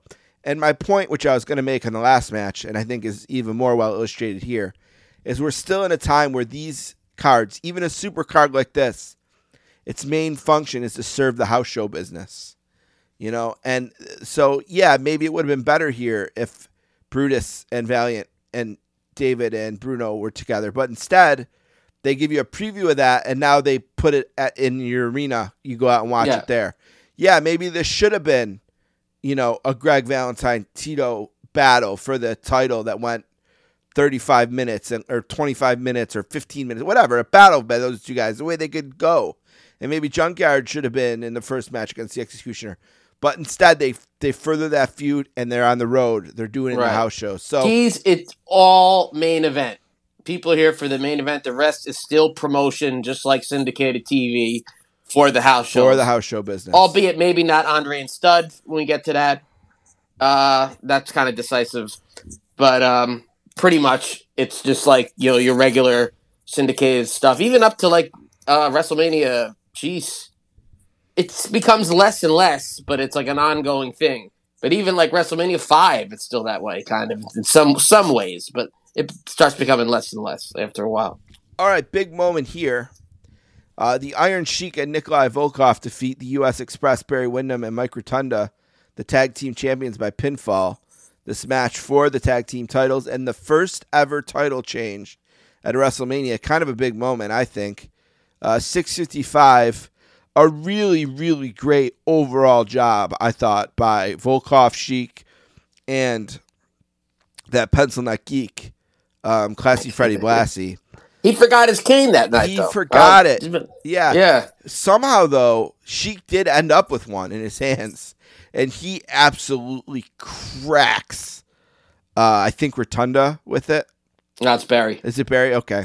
Yeah. Um, he absolutely destroys Hmm. him. With I mean, he he did not hold back. This is a funny story. My friend Eric was a, a college student at the local Buffalo Buff State College, and um, he was in a he was a communication major, and he was in this class, and he had to put on a skit, and he asked me to come in and do the skit with him, and uh, as part of the skit, I had to hit him in the back with a cookie sheet, you know, like an aluminum cookie. Like sheet. ECW would do Yeah, it. like you would get in the kitchen. And when I tell you I hit him as hard as I could with that cookie sheet, I am not, dude. I went. You're pumped up, far- right? Adrenaline's. Oh, I was playing to the crowd. I pulled that back and hit him so hard between the shoulder blades, it got a huge pop. But um, clearly, Sheiky Baby had that MSG energy running through his veins here. Destroys um, Windham with the cane, and they get the pinfall. The first ever title change at WrestleMania. I think that's a big deal. The crowd did not like that. They're all chained between stunned silence and booing. Um, and I, I think this is here for a reason. You know, I think this is to show look at when we do a card like this, anything can happen, including a title change. And if you want proof of that, here it is. The titles change. There's a new there's new tag team champions, and it's Right. Sheik and Volkov. So to me, it's a really historic match. It's followed up by Gene interviewing the new champs uh, with a classic Sheik promo, and Blassie, of course, says he never had a cane with him. So, uh, uh, what do you? Any thoughts on this match, Dave? Yeah, loved it too. Uh, you summed it all up, uh, but I'm gonna kind of go beyond it. I'm surprised they didn't have a longer run. They switched it right back to Barry and Mike on TV, and then gave it to the Dream Team, which I loved as well. Right, which makes But you would- think you would that think- that was the point to just kind of do that for this show. You know? Maybe, but I mean, they had the Sheik and Volkov had so much heat Yeah. and like a, a chase. You know, any good guys chasing. You had the Killer Bees coming in. You know, you had the uh, Rougeaus down the line. You had a lot, a lot of guys coming in, and um, I, I don't know. I, I was fine with the Dream Team, obviously, but um, it was a very, very, very short run. It was kind of like a Steamboat Intercontinental uh, run, just about the same amount of time, I believe.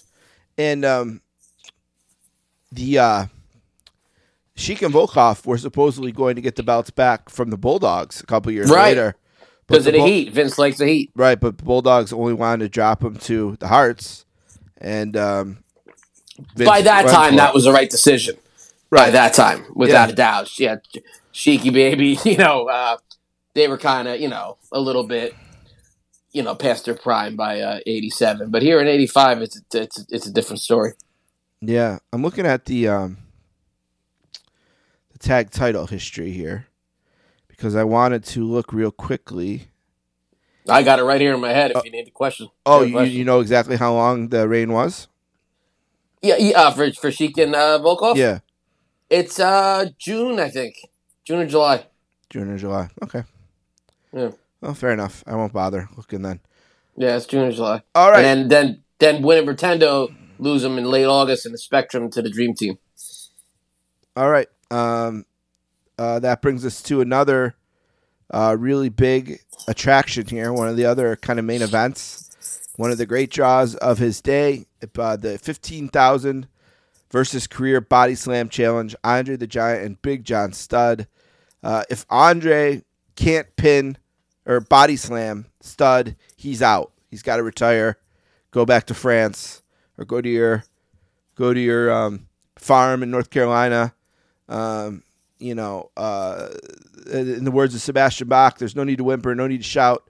Party's over, so get the fuck out would have been Whoa. what Andre was facing. But instead, if he slams Studd, he gets 15K, which is in a little WWF bag. I always wanted that duffel bag. I always wanted one of those.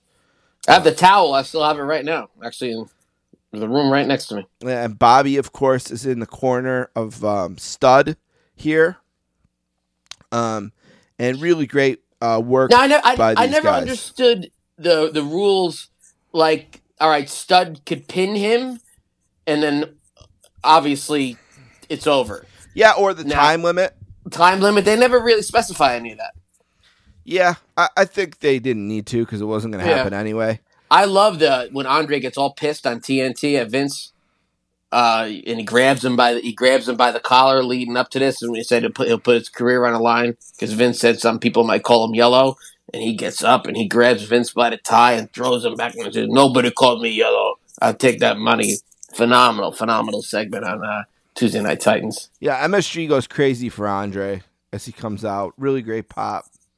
Studd attacks him at the bell. Um, the, the wrestling in this, the action, it's okay. It's not great. Um, but eventually Andre gets the slam and wins the money, and he, he's got the bag in the ring, and he's getting ready to throw the cash out to the crowd. He gets a couple dollars out, and that little weasel comes running in, snatches the bag of money, and runs off Now the rumor is that Vince sent Bobby back out to do that. because he didn't want Andre giving all the money away. yeah, yeah. So get the hell back out there and get it from him. That's amazing. If that, I hope that's true. That's, Yeah, me that's too. So great. It sounds sounds very Vince like. Uh, Gene chats with Andre, who says he doesn't care about the money. He just wanted to show he could slam Studd. And Andre says there's no way he's retiring. Um, Alfred is back and he previews the match. Oh, time on that one. They got 5:53 before Andre slams Studd. So eh, about the right amount of time, at least. I'll give him that. Uh, Alfred previews the match. They seem kiss. longer, don't they? Seem longer the matches for some reason. It moves Yeah. so quick. I love watching this Yeah. because it just moves so quick. It's like you're at the main event before a blink. Um, Alfred previews the match. He gets a kiss from Moolah and says, "The Rock and Wrestling Good Connection." gracious! Uh, Gene chats with Wendi and Cyndi, who calls out Shmula and Leilani Kai, and says she was trained uh, to manage by Lou Albano. Richter is dead set on taking back her title. Uh, Gene then talks to Moolah and Kai, who says she will do whatever it takes to beat Wendi, and sounds like a trailer park mom in the process. Uh, the semi-main event, a huge pop. Wendi Richter defeats Leilani Kai at 6:14 for the WWF Women's Championship. Virtually never to be seen again after this. Uh, you'll here and there, but um, this is there. really the crowning moment um, for the for the belt. Um, at the end here, uh, we have uh, Kai is headed up top to the crossbody, but Wendi rolled through and grabbed the win. So she, uh, the high crossbody comes over the momentum. Wendi rolls it over uh, and gets the title, the one, two, three monster pop. Wendi, Cyndi, and Wolff celebrate as the crowd went wild in a great moment. Um, the match, a few botch spots in it, a little bit of an awkward finish, but it just doesn't matter. you Very know? awkward. Yeah, they it didn't matter then. Nobody yeah, cared. the finish and the payoff to Cyndi leading Wendi back to the title, and the crowd fully bought into it all. Right? Couldn't be more of a completely different world of professional wrestling. Yep. Between now and then. And uh, they were supposed to actually. They, had Mad Maxine come in, who was supposed. She's about six foot five woman, and um, she was also called Lady Maxine in some territories, and be uh, uh, like the Piper to Hogan the Wendi Richter's heel. But uh, it didn't work out with her. She was even supposed to be in the cartoon. And uh, Wendi Richter, what a sad story because my goodness was she was she popular. Uh, beh- behind Andre and Hogan as the faces, sh- uh, she's number three, if No, not yeah, number she's two. over, brother. Oh my god! And you know, and, and, and the cartoon and everything, and then before the end of the year, they they pulled that screw job with uh, with Mula the Spider, and uh, that's it for Wendi. Never got an LJN. That thing, that LJN would have sold like hotcakes with the, little girls. You know what I mean? And uh, yeah, she tells the it's a very story. She didn't story. even get changed, right? She just yeah, walked, walked back in her after the screw job, walked back Just- and got in a cab and never came back. just about six months after this. That's it. Yeah. Yep. Uh, Gino catches up with Richter and the crew backstage as Wendi says that this is the happiest second of her life. Cyndi puts her over and gets one more Leilani Kai in and talks about how she ensured Moolah didn't interfere. Uh, all the celebrities in the main event are next, including Billy Martin as ring announcer, Liberace as timekeeper, uh, who's accompanied by the Rockettes. They do a lengthy dance, and Muhammad Ali as guest ring enforcer is announced. Here we are, Dave.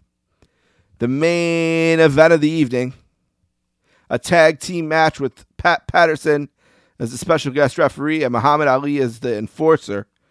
It goes 13 34. Hulk Hogan and Mr. T versus Orndorff and Piper. Let's go through it uh, blow by blow here. Hogan, T, Piper, and Orndorff. Piper, Orndorff, and Orton get played out by the full pipe and drum band in an Love it. awesome entrance that sets the tone for what is to come. In That's very heat- New York, New York too. Yeah, the heat just pours down right away. Uh, Hogan T and Snuka, Jimmy Snuka, who's in the uh, corner here smartly, gets a rowdy welcome, and the energy in the building and the ring is through the roof with a mega match feel. After some posturing, Hogan and Piper are set to start, but T begs Hogan to tag him, and he obliges.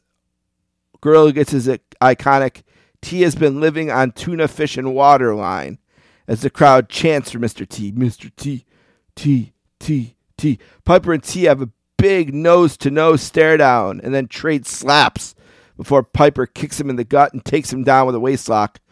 Piper rides him until T is able to work free after a reset. Now, Piper has said that his strategy here was to get T to the ground because just less of a chance for anything to look bad or for there to be a Bad botch. punches, Yeah, to just kind of go amateur style, get him to the ground. He does that. Uh, T shows off his power a bit, shoving Piper off during the lockup and then grabbing him in a fisherman's carry before pitching him hard to the mat. Piper rushes T into his corner, triggering a big brawl that draws Hogan, Snuka, and Orton in as well. As Ali to Ali then comes out to help settle everything.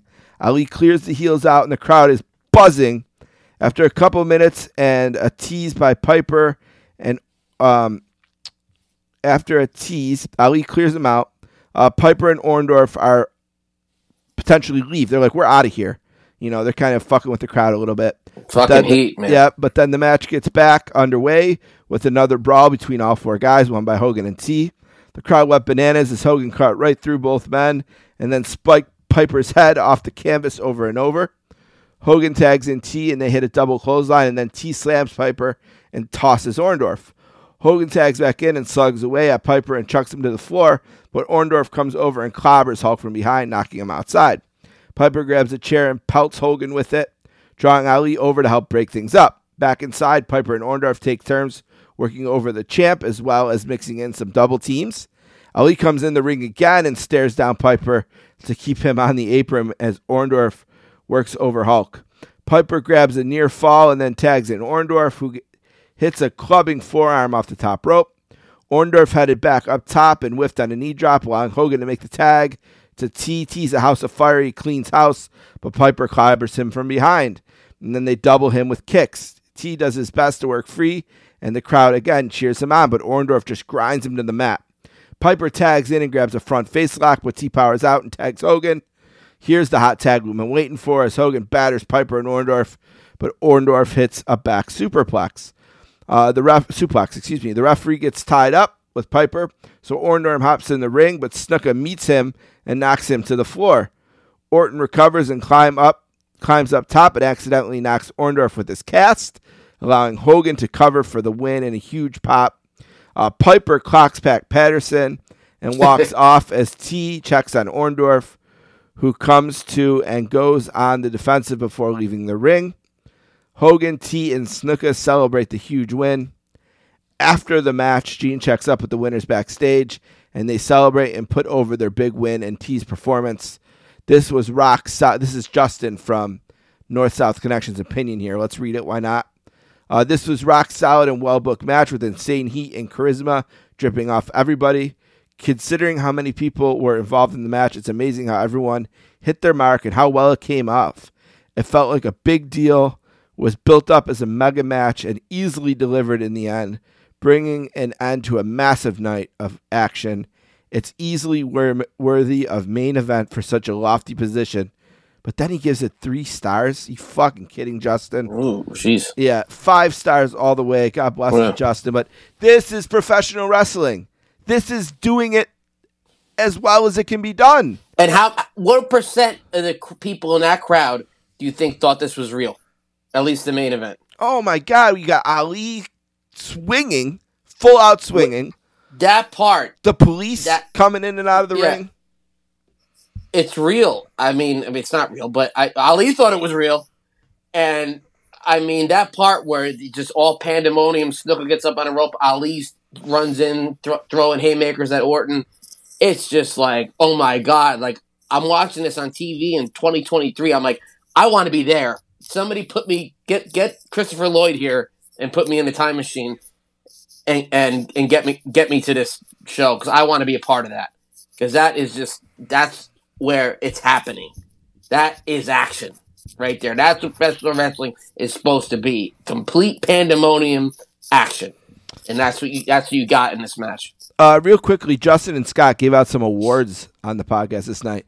This aired as part of the reboot that the Place to Be Nation flagship started in 2007. Love that. Love that. 2017. Look up this podcast if you can. Uh, thanks to Justin for the notes this way. I didn't have to transcribe them again myself. Always appreciate that. Yep, Just quickly, you. I'll throw the what they gave as the you know the notes here or the awards. Match of the night, they gave the main event. Uh, worst match, I'd agree with that. Worst Right, match they gave to Valentine and JYD. I disagree. I'd probably give that to Sammartino and uh, Brutus. Brutus. Uh, final grade that he gave the show an eight out of ten. That's pretty close to what I'd probably give it. MVP was the main event. The worst worker was David Sammartino. The Juice Award for steroids was Paul Orndorff. And the best moment, all of the brawls in the main event, a Juice award. Richter and Lauper celebrating. So just some other opinions um, from people we respect. We respect Scott Criscuolo uh, and Justin uh, Rozzero from PlayStation. Yeah, and I, I'm not too far off on any of those either. no, like I said, I think the main event is much higher than a three. If I had, I, I, I, You know. I never really, unless it's like obvious, I've, I've never really noticed like who worked better than who and you know that kind of stuff. Unless it's like Jesse the Body, where it's obvious. You know what I mean? Like, so, so- sorry, Jesse, you're one of the all-time greats in in other forms. But you know, like if it's not obvious, I really, I'm, I'm not really paying attention to that. But um, yeah, well, what a the, the main event is the main event, and then Andre, Andre and Studd because of the moment, and the ladies. You know what I mean? This- And the Sheik. What a yeah! There, there, there was no way this was failing. You know what I mean? After people saw it, but the thing was, you had to get the people in there and pay the money to see it in these closed circuit theaters, and it ended up working out. Right? It made over a million in closed circuit, so Vince was able to pay everybody back. And Yeah, that's maybe on- something we didn't mention was that Yeah. the the legend is that Vince was all in here. You know that he had mortgaged everything, put everything, all his chips in the middle for this show, and that that night Vince and Linda were literally counting receipts, um, and it was a huge success. And obviously, they're in a position now, you know, forty years later or whatever, to sell the company for billions. Uh, Right. So good for them. You know, unbelievable. It's such a different show, though. I mean, it, that that upsets me, but I mean, I, I always say it, so I'm, I'll cut myself off here. But things have changed so much. Well, yeah, I but mean, that's not the point. Yeah. Even the point is that Yeah. they were all in on this night, right? They needed this to go right, or they may have lost everything. right. And it did go right. It went so right that 40 years later, they're cashing out for billions. That's the point. It's nothing to do with what's going on in the ring or isn't. It's just a business point. Um, uh, so good for them and an amazing night. I thought they pulled it off amazingly. Uh, I love to watch this. It's really easy to watch. It's quick. It, it's really moves really fast. Um, it's really kind of like watching like maybe like one of those MSG house shows, but with the matches are a little shorter, so the pace is a little bit quicker. Um, just to clean something up from earlier, uh, it was 78 days that Sheik and Volkov held the titles. Uh, they lost them on June 17th, 1985, in Poughkeepsie to the go. U.S. Express, who then lost the belts in August. Um, 68 days later to the Dream Team, uh, who then held it for 226 days before their nightmare at the Rosemont Horizon. To clean that little piece of information up. Anything else on WrestleMania yeah. one? Yeah, I wonder if like Cyndi Lauper real. I know Dave Wolff realizes it, but if Cyndi Lauper like realizes when she's hearing this on the news, WWE sold to this UFC for this X amount of money. This is because of me. You know what I mean? Like pretty much. You know, like I wonder if she realizes that. I, I think she does. You Yeah. know, I think they've had her back enough for things here and there. You know, I mean, interviews. Hulk was over. Don't get Yeah. me wrong; he was totally over. It probably still would have been action figures and stuff, but I it wouldn't have reached th- that mainstream. Yeah, it helped them trans- Without her, It yeah. transcended the bingo halls. Yeah. and the arenas. Yeah, yeah. The you action know. figures were actually already ready in production before WrestleMania. They came out r- right around WrestleMania one. I think you might even see one in the crowd. So, they, so yeah, the figures were already. uh, But Cyndi Lauper was already there. She was there since June. So there you go. Yeah. Unbelievable. Any other thoughts on WrestleMania one before we move on, Dave? Just uh, it's just one of those shows I don't watch too often for some reason. I don't know why. It's not because I wasn't watching yet at the time. Um, but so I really, really enjoyed uh, sitting down and, uh, and and watching WrestleMania one the whole the whole thing from start to finish. Watched the um the Andy biography on it, different things, the the Belzer on YouTube with Hogan, all that kind of stuff, Saturday Night Lives and stuff. It just it really made me feel like fuck, man, like God, I wish I got into wrestling uh, a, a yo, year, year and a half sooner, so I could have been Absolutely. a part, been a part of this. Yeah, Because we were right there. We were alive. We were right there. The hell were we doing? We didn't have anything good going on that day. I mean, I know I knew Hulk Hogan was and who Jimmy Superfly Snuka was. That he jumped off the ropes, but I didn't know if it was boxing or uh, I, I, I just didn't. I didn't really know about it. It was until I started picking up those LJN figures in the store, and and really, you know, those stood out. And I was I started asking you know the adults in my family more questions about it, till I started really you know watching it on the regular in '86. well, quickly on LJNs, and we'll move on. It was July of '84 that WWF and LJN signed a licensing agreement for the production of the figures. Um, Right. Series one was released then in late, late, late '84. Actually, '85 they didn't come out till The first release March, of this yeah. series saw the figures come with plastic stands. Right, Series 1, right. 1984. This is according to the Wrestling Figure Museum, so you have to take it up with them. Yeah, but Uh, yeah, yeah, they that's wrong. disagree though. with they, you. they weren't out. It, Okay. It's stamped '84. Hey, I will send out. you. I will send you Yeah. this website. You can take it out with him. That's all right. I- You go head to head with uh, him. He says Series 1 was 84. The June, July 1985 WWF Wrestling Magazine ran an article about LJN figures and the first series, and the images of that article can be seen below. Uh, it looks pretty cool. Uh, they were also advertised in magazines and available from LJN directly through mail order. Did you ever mail order an LJN? Oh no, Me neither. no. I had my ways to get them. I knew the stores that had them first. Here, uh, for one of the funniest stories at a Chinese auction, my aunt got Kamala, Adrian Adonis, and Vince McMahon like six months before they were in any store. Somehow, this guy uh, worked for LJN was something to do with the Chinese auction. So that was pretty wild. It does say that the the first series that came out, the JYD figure, came with one of three different colored dog chains: black, red, and Yep. gray. The, That's right. The Piper figure had a variation of boot color, one with white boots, Brown and boots. red boots. Uh, there was also a variation in his kilt. Finally, a lot has been written about possible variations in the color of Iron Sheik's patterns on his tights. Some people state that the figure had yellow patterns and some orange. So A lot of the colors, like even the Heart Foundation's pants, some are more purplish, some are more pink. I really don't. I, I- me personally, I don't consider those variations. Like the variations that I consider is like Jimmy Hart. Some of them have hearts on the megaphone, some of them don't. That that's a variation. You know what I mean? sure. So Well, if you want to pick this guy's brain that wrote all this stuff, wrestlingfiguremuseum.weebly.com. Him and Dave can fight over when the first one. there you go. No, they weren't out in '84. They were. But uh, Fe- February, March '85, right after the uh, February '85 Toy Fair in New York City. Okay, you guys will duke it out. We're going to take a break. We'll come back. We're going to read some emails. I'm sure some of the regulars have some thoughts, some questions. Uh, we'll tell you what we're going to do next time on the 24 inch podcast. Take care of some business. We'll be right back.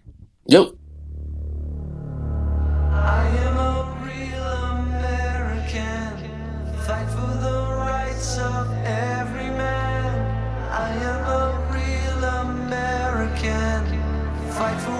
What's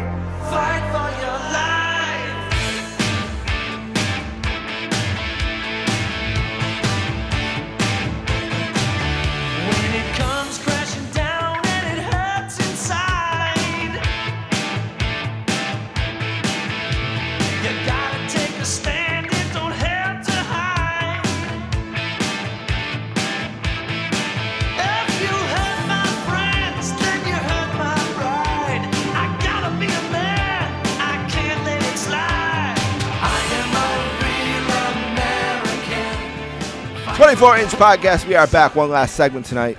Really exciting. Really love doing this show. Uh, WrestleMania 1, a historic night for the business, for the Hulkster. Um, and it was fun doing it. But before we close up for the night, Dave, let's do some plugs first. Don't forget to check out this episode and all episodes of the 24 inch podcast on our SoundCloud page. It's soundcloud.com slash sports dash casters. You can find all episodes we've ever done over three years of this show. And you can also find the entire catalog of the Sportscasters podcast, including my latest episode featuring interviews with Joe Davis from Fox Sports and also the top line of the 19, 2013 Yale Hockey National Champions, Kenny Agostino, um, Andrew Miller, and Jesse Root celebrating 10 years of their championship. Also, Richard Deitch from The Athletic and Sports Illustrated is on a recent episode. Check that out. And check out my new logo that my man Chris Smith made. Check out Chris's work. He does all the logos, including the one for this show. And he made me a Sportscasters logo that is a parody of the 2017 to 2021 Italian national soccer team logo. Um, I really appreciate Chris doing that for me. Check that out. Check Chris out. If you go to my Twitter page, you can see the, or my Instagram, excuse me, at Sportscasters on Instagram. You can see the logo and link to his work there if you want to check Chris out. Check out our friends at North South Connection, Place to Be Nation. Greetings from Allentown. Check out Peter, Winson, and Keithy. They're doing some 1988 stuff over there. Check that out. Um, and uh, make sure, like I said, Sportscasters and 24 inch podcast here. As far as our stuff, social media wise, at 24 inch podcast on Twitter, at uh, 24 inch podcast at gmail.com. You can find our group page on Facebook by searching 24 inch podcast at 24 underscore inch underscore podcast on Instagram. We're all over. Check us out. Social media is something we want to get better at. And um, hopefully, with your support, we will do that. All right, Dave. Emails, questions. Give me one. What do you got first? Oh, we got a Kevin from Nutley. Uh, hey, Kevin. Guys, what happened to Matt Borne after WrestleMania one? I had no, I had no idea that he was even on the card until I rewatched it for the for this episode. Hey, thanks for watching the show. Vince thought enough of him as a worker to put him on that card. And I have him work with Ricky Steamboat, but I don't remember him at all until he showed up in the '90s as Doink the Clown. Dave, I know you specialize in Hulk and his whereabouts, but what did Matt Borne end up doing after this? Uh, I'll make this quick. Um, he did a lot of work in Portland. Portland, like I said, with Buddy Rose before, he was a mainstay over there in the Portland territory. So I believe he went back there. He was also in uh, World Class Championship Wrestling uh, around '86. Did some of the uh, when the Ultimate Warrior disbanded from Sting was the Dingo Warrior. He had some matches with him over World Class. And then finally, what people would know best is he was Big Josh in WCW in the early '90s, kind of like a lumberjack good guy gimmick. Uh, that's about it. Steve, do you have anything else to add, add to it? No, I, uh, Portland was his big territory where he worked. I know a lot. Um, Piper came up through there as well. That's the one place that Piper famously wouldn't work. Uh, wouldn't work Right. against um, Don Owens was the guy's name, I think. Yes, Don Owens. Yeah. So yeah, um, and like I said, it's too bad because he's a really talented dude. I wish he was around more. And the stuff he does with Doink in the '90s, which is derailed by his own personal demons, I think, Right. um, is some of the best stuff in the history of the business. Really. That's some of the best stuff in ni- 1993 WWF period. I think Doink was a, a tremendous character. Yeah. Anything else from Kevin this week? Uh, nothing else from Kevin. All right. How about JB? I got JB here. Okay. Hey, Dave and Steve. I haven't written in a while, but I've been enjoying the recent episodes. Here's a question for your WrestleMania 1 show. If you had to rebook WrestleMania 1 with different celebrities from 85, who would you have included? And how, where would you have utilized them on the card? For reference, here are some big time celebrities from the era, although not an exhaustive list. I'll read his list. You tell me if you would have put him on the show and where, Dave. This is a great question. Okay. All right, let's start with Sylvester Stallone. Hell yeah. I mean, Of course. I, mean, uh, maybe take Jimmy out of there. Sorry, sorry, Snuka, one Yeah. of my all-time favorites, but put him in that corner with Hogan T. I, I mean, love come it. on, Yeah, that'd be amazing. come on. yeah, Uh, I mean, maybe Superfly could have wrestled somebody else on the card. All right, here's a good But- one. I got an answer for this one. One of my favorites, Ralph Macchio. Man, I would have loved to have the Karate Kid. Why not pair him up with Steamboat, whose kind of gimmick is a little bit of a Karate Kid type thing? Yeah, well, that wasn't they didn't have that gimmick yet, but uh, yeah, sure.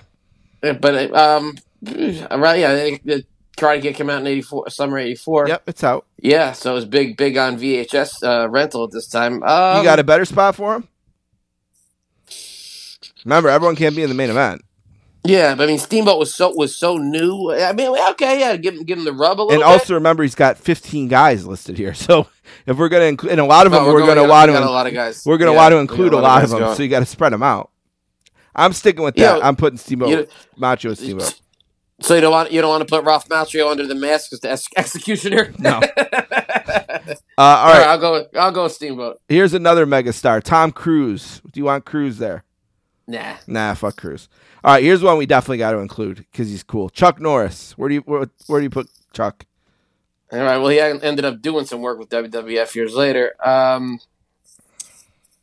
oh boy, there's another be- karate Could guy. he maybe be the ref for the Andre match? Nah, No.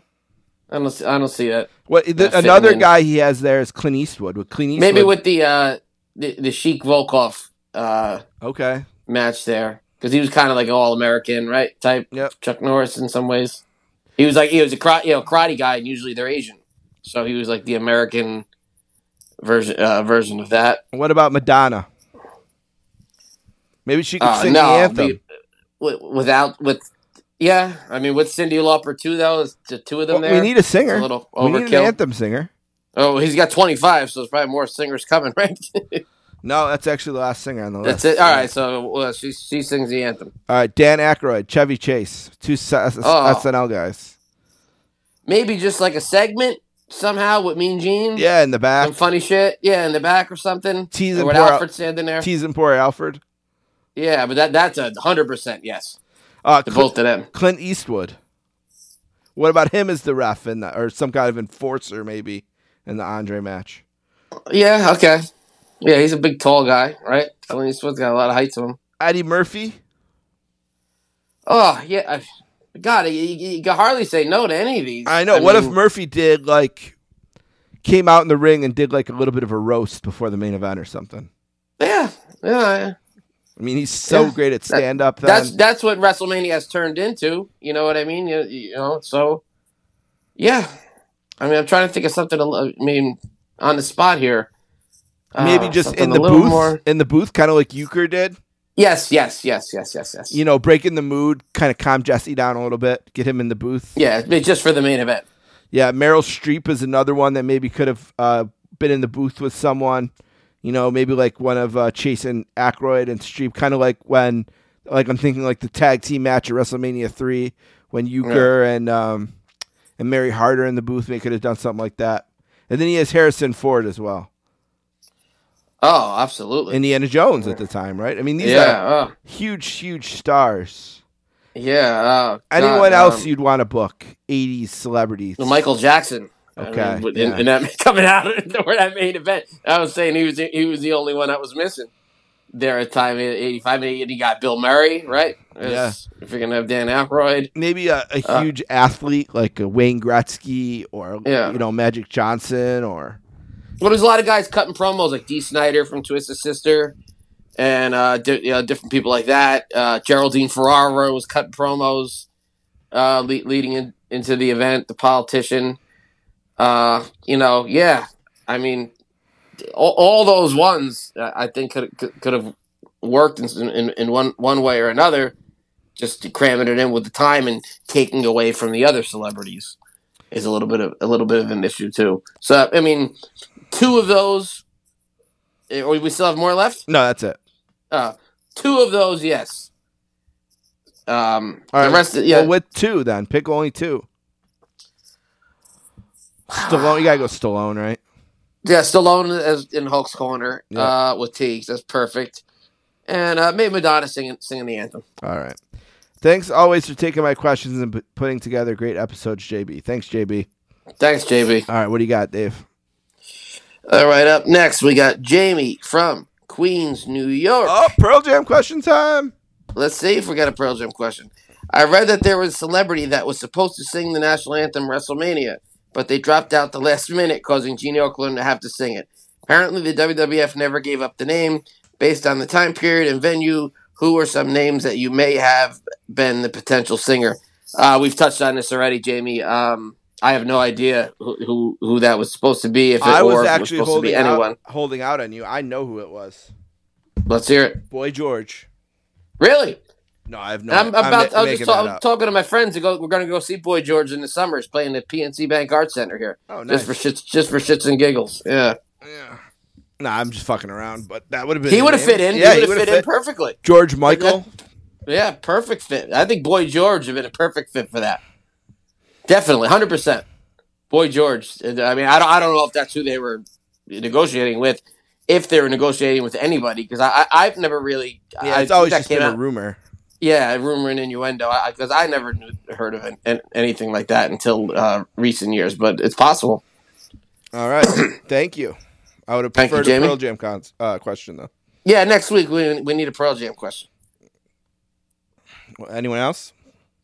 Uh, we got Tim, Tim Mangione. the one and only. His question's never easy to get to. but Here it is. Got it quick this week. Who would you have liked to seen Hulk go up against, past or present, heel or face? Even when face didn't. Tim never puts periods or quotations in any of his texts, so they're a little tough. Heel or face, even when face didn't go against face, and also when some faces didn't turn heel or vice versa. I know what he Mine- means. Yeah, Do you? I don't. Mine would have been. All right, mine would have been the good old JYD. He's you been- go first and tell me what he means. Okay, basically what he's saying is give me an opponent for Hulk and don't worry about if he's a heel or a face. It's okay if your match is going to be face versus face, even though he knows they didn't do that really in 85. That's okay. And he's also saying, or it can be someone who was kind of towed the line, like maybe like a Jake Roberts between good and bad. They, you know, they any given night they might be one or the other. You could book one of those two. I think is what he's saying. Um, who would I like to have seen Hulk wrestle? Um, that he didn't. Well, it's going to have to be a face because he wrestled all he the wrestled heels. all the damn heels. Yeah. Um. Huh. Jeez. Well, it need to be someone big, right? You need a big guy. Well, okay. I'll. I'll. It's not 1985, but I would have loved to seen him wrestle Austin. Right, because I'm a Oh, big okay. Austin fan, so I would have loved shortly after The Rock or before The Rock or whatever. There have been a huge Hogan Austin match as well. All right, so I can't pick that then. Um, I was thinking 80s, so so this this could be any any time frame that that makes it very different. And John Uh, Cena is another one I'd love to pick. That, well, that's that that's going to be mine then. Okay, yeah, you take Cena. Yeah, yeah. I'll, you take Austin, I'll take Cena. I was gonna say like Uncle Elmer, so you could slam him through the another big guy to slam. if we're gonna, if we're going eighties, uh, uh, Uncle Elmer. Big. Oh, you know what could have been a good '80s program? Now that you say it, what about the guy who he bought him the boots? Turns on him and says, "You bought Yep. me those boots. They sabotaged me. I broke my leg because of those Excellent boots." That's our choice. Yeah, That's our I'm bo- coming for of you. Hogan. You piece of shit. Yeah, They wanted to do that. yep. Hillbilly didn't want to do it, so that's that's how he became less of an in-ring competitor, more with the Coliseum video, uh, um, commentary on primetime wrestling, commentary at Madison Square Garden. They wanted to heel out uh, Hillbilly like they did with every other one of Hulk's Could have been great. Hillbilly, Yeah, could have been Hillbilly great. said, "Nah, I'm, I'm a good guy," that, and that's it. Yeah, that that could have been very good. So that's both our answers. Tim. Yep. That's 100 percent my answer. Could have went right to the Jim. boots too. You gave me these boots. You knew they were slippery. Yeah, I, I great. I had a Joe Theismann like leg injury, and there wasn't even Lawrence Taylor was nowhere to be found. You son of a bitch, Hogan. That's the answer because Yeah. even even Tugboat turned on him eventually, and they had they had a match or two. yeah, I So, love uh, that. I love the hillbilly answer. I'm I'm sticking with that. Yeah, absolutely, hundred percent. That's gonna be tough to beat. All right, anything else? No, just uh, the Dave, next show is Dave, gonna. do you have any questions for me? Do I have any questions for you? Yes. Um, I have a question for you next week. Next I'm week. gonna have a lot of questions for you because all re- because uh, WrestleMania six Six, yeah, oh yeah, that is. I was there. That's the big. That's going to be a heavy Steve Bennett show next week. You'll hear you'll hear my voice, but maybe not quite as much because Steve's going to have a lot to say, and I'm looking forward to hearing it. Here, I'll give you a hint. If I were to leave now, drive to Toronto, it's about ninety minutes. Now, at, at this time of night, I'd do it even quicker because there's little traffic, and I get right across the board. I'd probably get there in seventy minutes. If I start walking to my seat now, I should get to it by the time we record the show. That's a, I may I may know more about it from sitting home watching the couch and pay pay per view. yeah, I. Uh, my dad told me Hulk Hogan was in the ring, but I would, couldn't quite confirm it. You know. You saw shades of yellow. Oh my God, we were far away. You have no idea. We were. I think Hey, you were there, man. We Hey, were in a different zip code. Mania six. I was never at a Hulk WrestleMania. ten bucks. Oh yes, I was. I saw him at. He came out at WrestleMania 35, but I was so it counts. He ten dollars. He came out. Ten dollars Yeah. Canadian. Yeah, wow, that's amazing. WrestleMania 35. Which one was that? The uh, outside Uh, MetLife. MetLife. Yeah. MetLife. I've been to another one in MetLife. He wasn't there, and then I've been at WrestleMania 10. I just missed him, which was a great WrestleMania. I'm very Yeah. happy I was there. Yeah, good stuff. But uh, that with my luck, right? I just just missed him. But I've seen him at SummerSlams and, and things like that, and obviously all the house, house shows. shows. Yep. Yeah. All right. Well, with that said, Oh, Starcade '97. oh, that's a good one. Yeah. Where was that? Washington. Washington. Me and Chet t- took the train there. We're seniors in high school. That's something I want to do this summer. Is a, a WCW match. Right. We should do that one because I'll, I'll have pl- plenty of stories. Yeah, we could do that one.